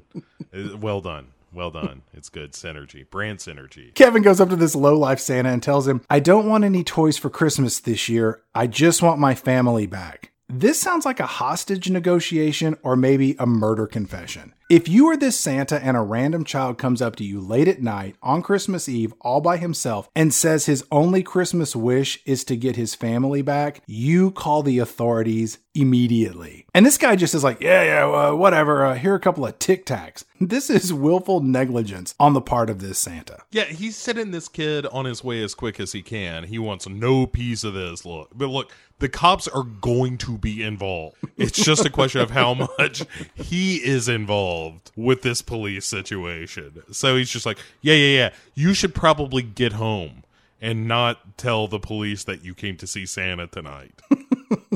Kevin walks home all sad, and he sees family celebrating the holidays in their big fancy houses. And this movie actually doesn't do a very good job of giving us a timeline and what day it is. We kind of sort of figure out it's Christmas Eve, but that's not until, at least for me, the very end of the movie. Kevin's walking along and he goes by this church, and knowing that it's Christmas Eve, it's pretty lean on attendance because, look, man, you go to a church on Christmas Eve, that is standing room only. That's Times Square on New Year's Eve. That's Burning Man. That's when all the uh-huh. slack asses show up to punch their time card to maintain their membership. That's not eight old people hanging out listening to a children's choir, you know, warm up. This is like the week after The, you know, the scandal from Father Jones at Our Lady of we don't talk about that anymore, you know. These are the dedicated few. like, like uh-huh. We don't care. Like, I was born here, I was raised here, and I'll die here. That new priest don't seem to like the boys nearly as much. Kevin wanders into this church, and it's here that we get the signature John Hughes emotional moment of characters connecting on a deeper level. And honestly, in my opinion, it is what really anchors this movie, because here old man Marley comes over and sits down next to Kevin, and he says, "Merry Christmas," and asks to sit down, and he and Kevin talk, and the old man shares some things that went sideways with his adult son, and that he's there to hear his granddaughter sing because he's not allowed to be around her, which don't ask. Kevin confesses that he's kind of been a shitheel, and the old man confesses that he's been an asshole to his kid, and they share some advice back and forth, and it's a really well acted scene. The music in this carries the conversation on its shoulders, and then the old man and Kevin say their goodbyes, and Kevin runs home, where we begin Act three. But we run home, Chad, to what m- makes me happy in any Christmas movie. The Carol of the Bells. It's creepy bell music, and as soon as I hear it, I get all tickled. I'm just, I'm so thrilled because it's like, oh yeah, some, something dark's about to happen. You know, this doesn't precede a scene where somebody's lighting the Christmas tree. Some shit's about to go down at Christmas. As I noted earlier, there's not a lot in the history of Kevin's character that gives us the understanding of his drive to come up with this elaborate homemade booby trap security system slash torture house that he puts together. And it is a really elaborate setup. I mean, he pulls out a big Crayola crayon blueprint of what he's going to put where. I don't know when he had time to pull all this together, but you know, I'm, maybe I'm, I'm overthinking it. He's got that kid cocaine energy, you know? Well, we know that Kevin's resourceful. We know that he can do laundry. He can go to the grocery store. He can five-finger discount a toothbrush. The whole bit with the videotape dialogue, I'm, he's clever. We know that. Earlier in the movie, they say that he was playing with his dad's glue gun to make Christmas ornaments out of fishing hooks, which sounds like he's more into crafting than backyard industrial engineering. During this whole sequence where he's setting this stuff up, we see the tarantula yet again, uh, just to make sure that we don't forget about that big hairy bug. Right. This is going to come up again, people.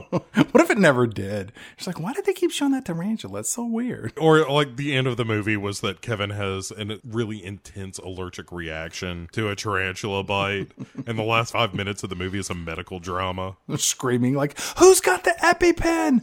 Who's uh, got the EpiPen? Not like this. I just got home. There is no God. Kevin puts down a bunch of these micro machines on the ground. He pours water on the steps to make them freeze. He rigs up a rope from his house over to a a treehouse outside. Small detail, snow is on the ground everywhere in this movie, but it's not on any of the houses or in any of the trees. The house is fully trapped for boobies. Uh, Kevin sits down to eat his microwave macaroni and cheese. He says a little prayer, and then the clock strikes nine, which is when uh, Harry and Marv said they would be back. And they're pretty punctual crooks. Kevin gets up without eating his macaroni and cheese, which always bothers me when I watch this movie. It's like he made this meal, but he doesn't get to enjoy it. So that's a shame. Kevin runs over and grabs right. his gun. Uh, he gives a little pump action, and then he's ready to protect his house.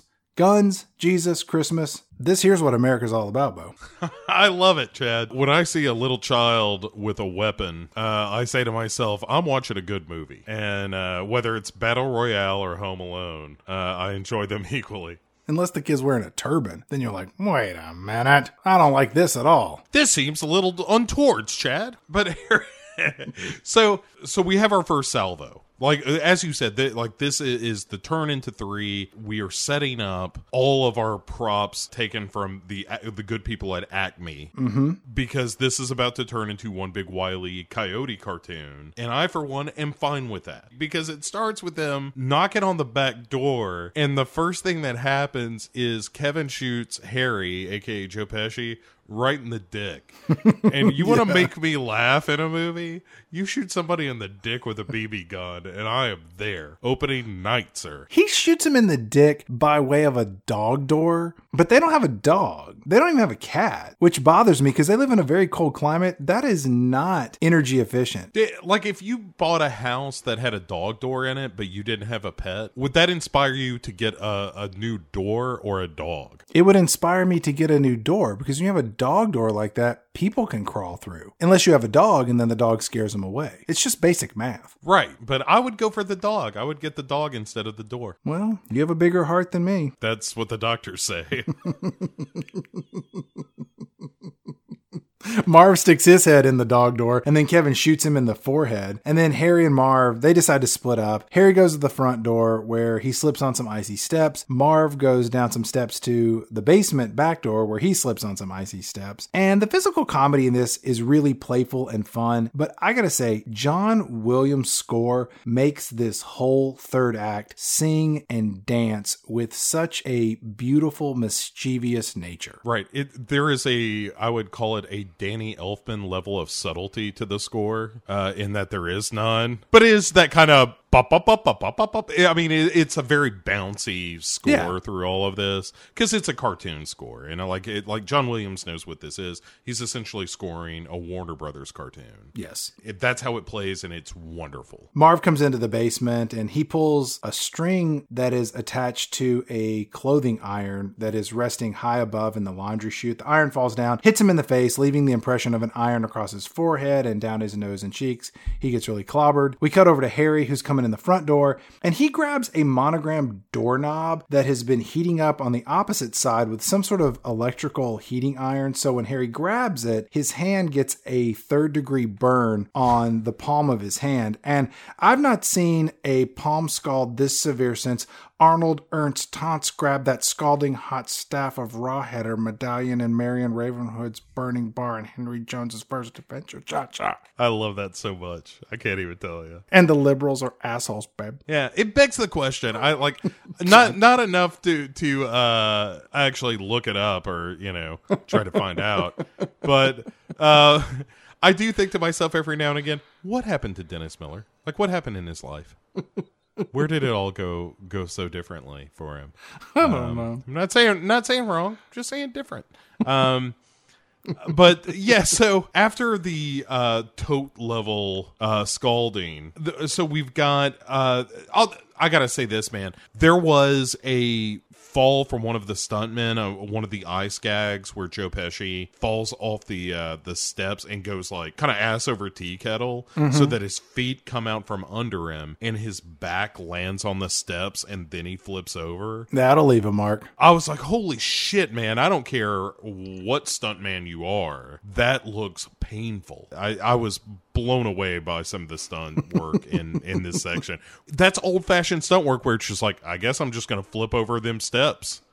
That's probably gonna hurt, but that's what I'm paid to do, and it looks real and it looks painful, and that's what sells all this stuff. My favorite bit in all of this, I think, is the iron gag, like the light chain to iron on the face, because it, it like there's that half second of it falling down the shaft where he's like, huh? That just cracks me up. And also, apparently, I just like face trauma. That gag really makes me laugh, and I'm not a big slapstick fan at the end of the day. Like, I'm not a big Three Stooges fan, but I think a lot of these gags really work because they're kind of visceral in a way that you need these to be, with the, you know, the stuntman landing on his back on the steps where you're like, shit, man, that looks like it would hurt. And I think that's how the, you have to sell it. I think also that Stern and Pesci really do a good job of anticipating and then reacting to the shenanigans that ensue. Yeah. Just kind of from the shrieking and the screaming and the yelling. It's really, really well done, which which is why it made, you know, hundreds and hundreds of millions of dollars and continues Four, to do so four hundred sixty. but, but yeah, like even like Pesci being kind of smaller and a little rounder, and and Daniel Stern being tall and thin, there's such a, a cartoon element to even that. Yeah. Uh, or a Laurel and Hardy uh, element to that as well. Care and attention was paid to this movie, and and it shows. We get the, the iron thing. There's also the gag with uh, the tar on the steps, where Daniel Stern is walking up the steps, but uh, the, the black tar on them. It's a pretty good gag because the camera moves up the, up the stairs, and you see like one shoe, then the other shoe, then one sock, and then he's coming out of the other sock as he's barefooted walking up the steps. They're, like I said, they're all Wile E. Coyote gags. And, it, and it's kind of great. Pesci even curses like Yosemite Sam, like yeah. when he's plunging his hand into the snow after grabbing the door handle, and it's just like, it's all unintelligible cursing, which I think is far superior than uh, you want to see some brand synergy here. The Christmas Vacation episode, where we talked about the string of pseudo profanity that Clark Griswold had, that felt just like you just want to say fuck in this movie. Yeah. And and you don't want to commit to it, but that's that's all you're doing here is being evocative of worse language. Whereas this is just like, oh, no, no, no. It's like them saying cuss in Fantastic Mister Fox. Yeah. You know, it's that kind of sort of charming way to handle that, I think. Harry goes to the back door of the house, and when he opens it, there's a blowtorch that's rigged up on the wall with a string that when he opens it, it burns the top of Harry's head I don't remember that the blowtorch is ever set up in the movie. That's one of the one elements that I was like, I don't remember anybody mentioning a blowtorch, but it's okay. And it works. Sure. I guess it right. smells terrible when he burns his head off, but skin and hair and... Pla- or the nylon or whatever that the knit cap was as well. It smells a little like plastic, yeah. It's going to be bad. Right, and it's going to be tough to remove because some of that's going to have melted to his scalp and his hair. Yeah, it's going to be there forever. Harry just kicks down the door and he enters the room and he, he goes in and he walks through some plastic wrap that's covered in hot glue and then a fan blows on him and covers him with feathers. Marv... Uh, who was in the basement and then stepped on the nail. He ends up leaving the basement, coming in through a side window, and he's now barefoot. As you pointed out, his socks and his shoes were taken off by the tarred steps. As he comes in through this side window, he steps on these Christmas tree ornaments. And I haven't seen this type of Phileo feet by broken glass since Johnny McClane made his way through the upper floors of the Nakatomi Plaza looking for Hans Gruber, babe. Global warming is a hoax, Chachi. Schaffen de Glas. I, I don't know what he actually said in that movie, but now I want to watch Die Hard. I couldn't decide which uh, Dennis Miller reference to shoehorn in. So you know what? I brought them both. You can pick which one you like, or neither. I don't care. There's never enough. Harry and Marv meet up on the first floor of the house. They slip on some micro machines. Then Kevin throws paint cans attached to ropes down from the second floor banister, which hit the wet bandits in the face one by one. If I could mention uh, one film here that directly references this moment with the paint cans. A couple of years ago, uh, last year, as a matter of fact, a little horror movie called Better Watch Out landed on Netflix, I think is where it premiered even, or maybe Shudder, one of those. Point being that the movie movie explores the idea of what the trauma of a paint can being swung via a rope down a flight of steps at somebody's head would actually engender in the human body. A more realistic look at that. They would be dead. Yeah, it, that, it turns out that's exactly what happens, Chad. Spoilers in the movie. Shit, I don't need to see this movie you're talking about. Like, I've held a paint can in my hand. I'm not saying you have to, but there's part of you that might want to. And that's what I bring to the listeners, Chad. If you want to see what this would really look like, the film Better Watch Out is is going to show you. It's at this point that Harry loses his gold tooth that we've seen twinkling throughout the movie. That'll come back later because the movie's smart. Um... Kevin then goes upstairs and he calls the police. He tells them to come get these two bandits and he sends them over to their neighbor's address, which Kevin is thinking ten moves ahead on a lot of this. So he's smarter than I guess maybe I gave him credit for at initial viewing. King Kong ain't got nothing on him. I'm playing chess, motherfuckers.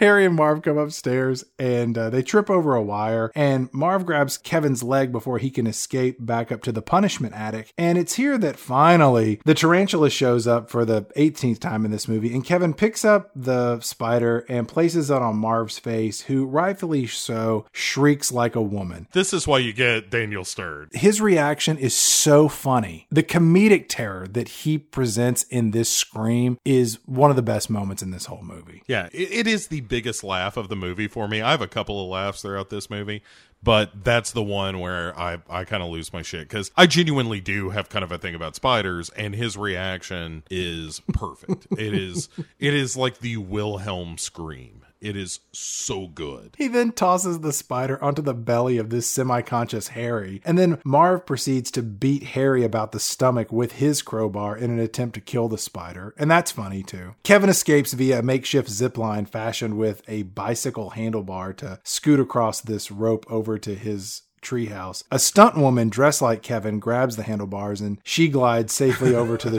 the treehouse in this scene. Harry and Marv show up looking for Kevin. Marv actually suggests that since they can't find Kevin at the top of the attic, that maybe he committed suicide. Another thing I find very funny. Maybe he killed himself. This is an eight-year-old kid. He committed suicide? It's the holidays. It's hard on people. I know. His family's gone. He Look, he's had two criminals chasing him all night. It's a stressful situation.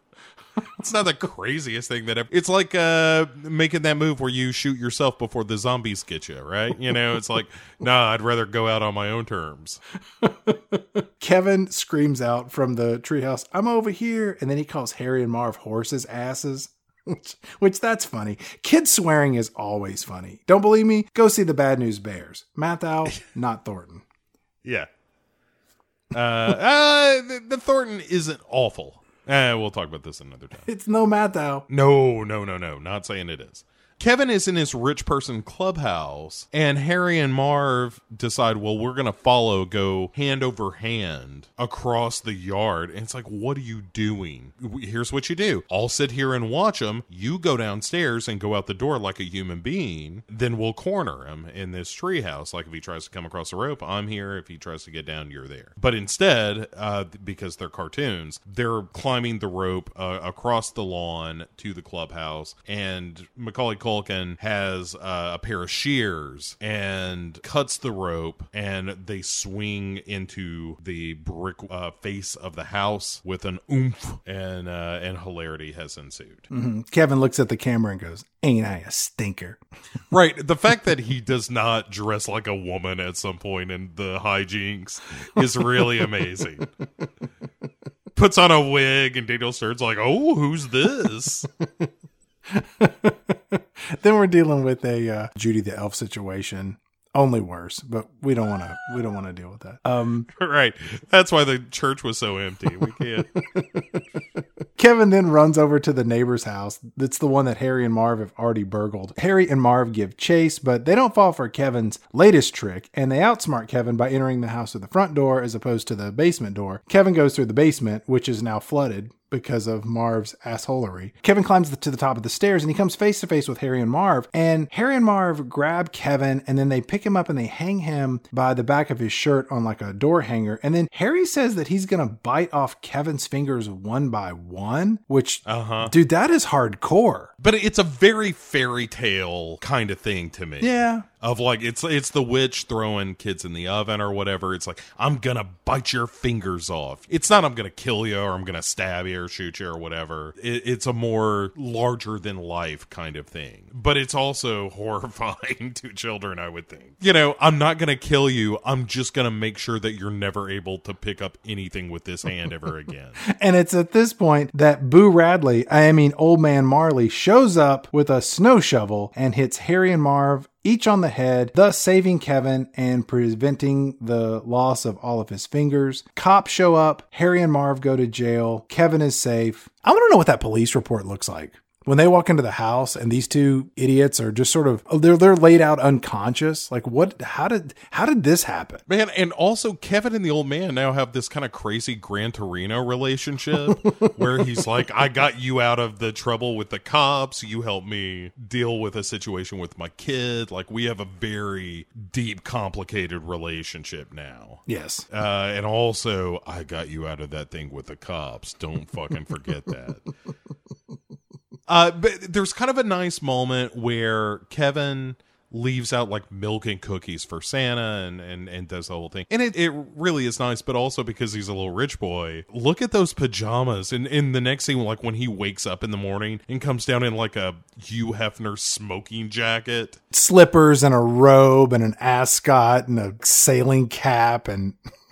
Right. Yeah, when he wakes up the next morning, which is, you know, as some call it Christmas morning, there's like three feet of snow everywhere. And Catherine O'Hara, presumably having outplayed John Candy in a fiddling competition and thus winning back her soul, she exits the back of the Hertz rental van and makes her way into her house. Before we say goodbye to John Candy, mm-hmm. can I can I tell you the thing that made me laugh the hardest from him in this movie? Sure. When, when they're talking about being bad parents. Yeah. And she says like, "Hey, did you ever like leave your kid home uh, alone at Christmas?" And he's like, "Well, no, I never did that, but uh um you know, we did leave one of the kids uh in a funeral home."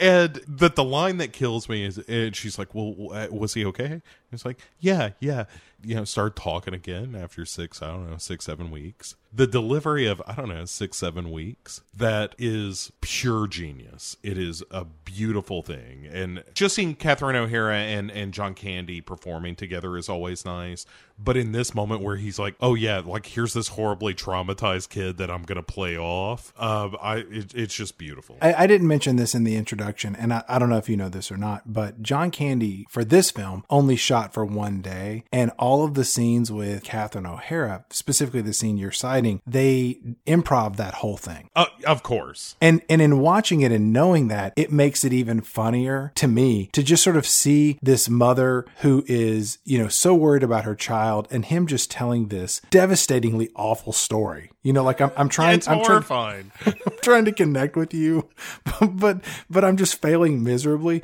And even her, like, I think we should stop talking now.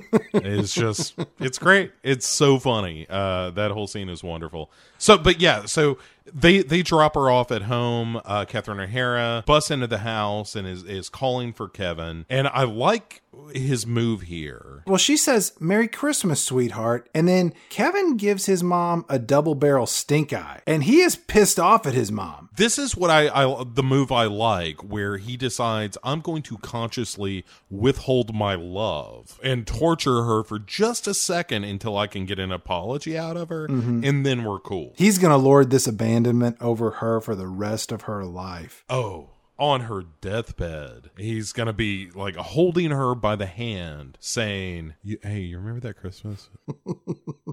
You're, this is why you're not going to go to heaven, is why I bring it up now. Poof! John Candy shows up in the corner and he's like, oh, we're waiting for you. Yeah. Like with, with the bassoon. The Oompa band and everyone is uh-huh. like, no. It's a hell of a polka. Polka, polka, polka, polka. Polka.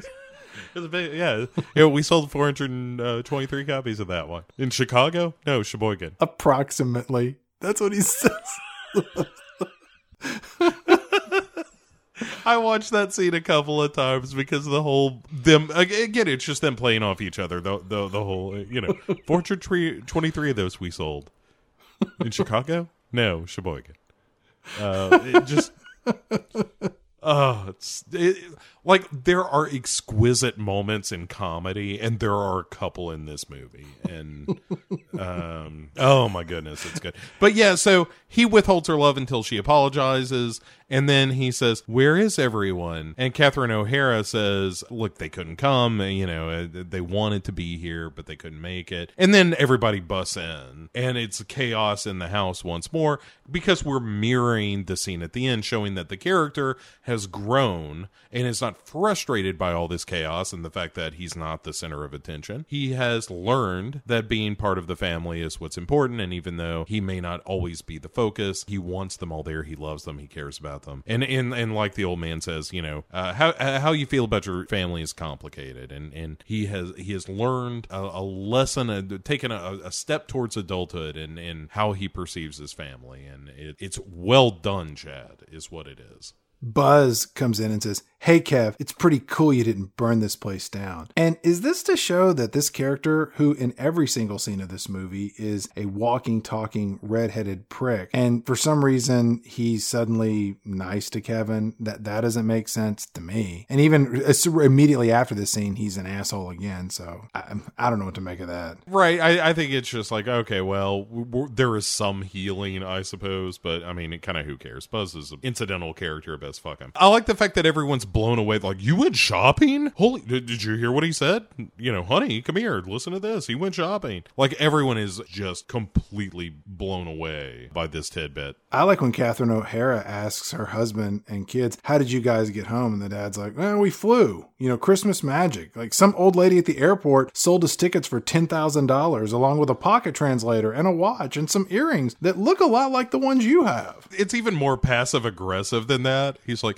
hey, you know that flight that that we were going to take in the morning and you decided not to because you were going to hang out and do all this bullshit? That's the one we took. The one that got us home literally five minutes after you. So, I don't know. Maybe for once, you just do what I say. How about you try that, Mary? I can't remember her name in the movie. Just call her Catherine O'Hara. Yeah, Catherine. I'm sorry, I can't be mad at you. The family then just wanders away so that Kevin can go over to the window and see old man Marley reuniting with his son's family, including his red-headed, nameless granddaughter. And it's a touching moment that would make any Costanza cry. We then hear Buzz from the second floor scream out, "Kevin! what did you do to my room? Because remember, he destroyed the bookshelves in Buzz's room. And then the movie fades to black, and then we hear a rousing rendition of We Wish You a Merry Christmas. But I would like to take a step or two back. Did Kevin clean up this whole house before his family arrived? Because in this scene, when his family comes in, this place is spotless. There are no micro machines. There's no paint cans covered in brains and blood. You would think that there would be some remnants of the mayhem that took place the night before. Like, did he take down the blowtorch in the kitchen? Are those tarred steps in the basement still there? Because you know what? You're going to have to replace that entire staircase. You can't just leave that there. That's irreparably right. damaged. Right. The movie ends just before, like, Buzz steps on the nail. Catherine O'Hara gets her face burned by the torch. It's, Kevin! We did this with Jingle All the Way, but let's just take this a scene or two later. How did Kevin explain to his parents why this house is such a disaster zone upon their return? What was he telling them? Like, Kevin, why is there a blowtorch in the kitchen? Why are there nails on these tarred stairs? Whose adult shoes are these stuck to the stair? Kevin, what happened here? And at that point, he flips open the Zippo, lights a cigarette, and he's like, look, lots gone down since you guys went away. I've changed. I've gone through things. I've seen things you wouldn't believe. You remember how I used to be afraid of the furnace? I'm not afraid of that furnace anymore. I've pissed in that furnace twice. I shot a man in the dick, and I shot a man in the head while you were gone. I committed my first crime while you were gone. I stole a toothbrush. I outran a cop. It just becomes the four hundred blows at this point. Ma père, ma mère, je stole le bicyclette. Yeah, and that's Home Alone. The highest grossing comedy of all time. A, a truly delightful, wonderful family comedy film. More than any other movie that we have reviewed this season, this is a movie that you can put on that grandparents, parents, and children of all ages can watch. No one sticking their face into a woman's tits. No one is sniffing panties at a department store. There's no overly felonious behavior. Granted, Kevin does steal a toothbrush, but the value of that is under one hundred dollars. So it's only going to be a misdemeanor. Don't worry about that. But for the most part, it doesn't introduce any ideas that spoil the magic and mythology of Christmas. I'm looking at you, the Santa Claus. It is truly a family-friendly, fun holiday film that deserves every single penny that it made and, and much, much more. Yeah, I, I agree completely. I hadn't seen this movie in a long time. I thought it was uh, a delight. I found it very funny. I thought it was uh, very touching. Even though, like, the Santa Claus has Santa Claus right in the title, as well as uh, titular character is, is the main character. This felt the most Christmassy and, and the most heartwarming, I suppose. So, yeah, I, I thought uh, Home Alone was, was fantastic. I was, I was pleasantly surprised by my reaction to it because I hadn't seen it in, in many, many years. And would you say that um, watching this movie made your heart grow three sizes that day? No, that was probably the Uh, sausage cheese balls. Um, Chad, we're going to end the season here with a movie that is most certainly not wonderful. It might... It might be the worst movie we're going to talk about. And I don't know if it's going to be the the least enjoyable, but it, it's certainly going to be the least movie. And what movie is that, Beau? That is Santa Claus. The motion picture? The movie? One of those. I get it confused with Star Trek in that way. Um, but it is the uh, stars Dudley Moore as an elf and John Lithgow as a an actor who never saw a scene he couldn't chew. He does a, an outstanding job. I have yet to see this movie ever in my life, and I have purposely put it off as a final present to unwrap for this season because the trailer, the people behind it, the writers, the director, everything that I've read about this movie, it just looks to be a disaster. So please come back next week as we wrap up this season of The War on Christmas movies. I'm very excited to wrap up uh, the wrap up uh, the Christmas episodes, but I, I've I've been surprisingly engaged by watching uh, Christmas movies this year, and I may in fact watch uh, a, one of those Hallmark movies just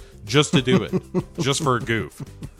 You know, like one of them stories about like, hey, here's uh, a librarian from the big city come home to her little town for Christmas, and oh my goodness, is that a sexy pet shop owner that lives next door and is uh, being foreclosed upon? Um, I think all of that sounds wonderful. You know what? I think we've melted your cold, cold heart. So um, a Christmas miracle has occurred. So as always, like, rate, review, send us a note, drop us a line. You can find us pick six movies dot com and uh, let us know your thoughts. We will come back next week with our final episode of this season and uh, wrap things up in grand holiday fashion. So Beau, we'll see you next week. Bye. Bye.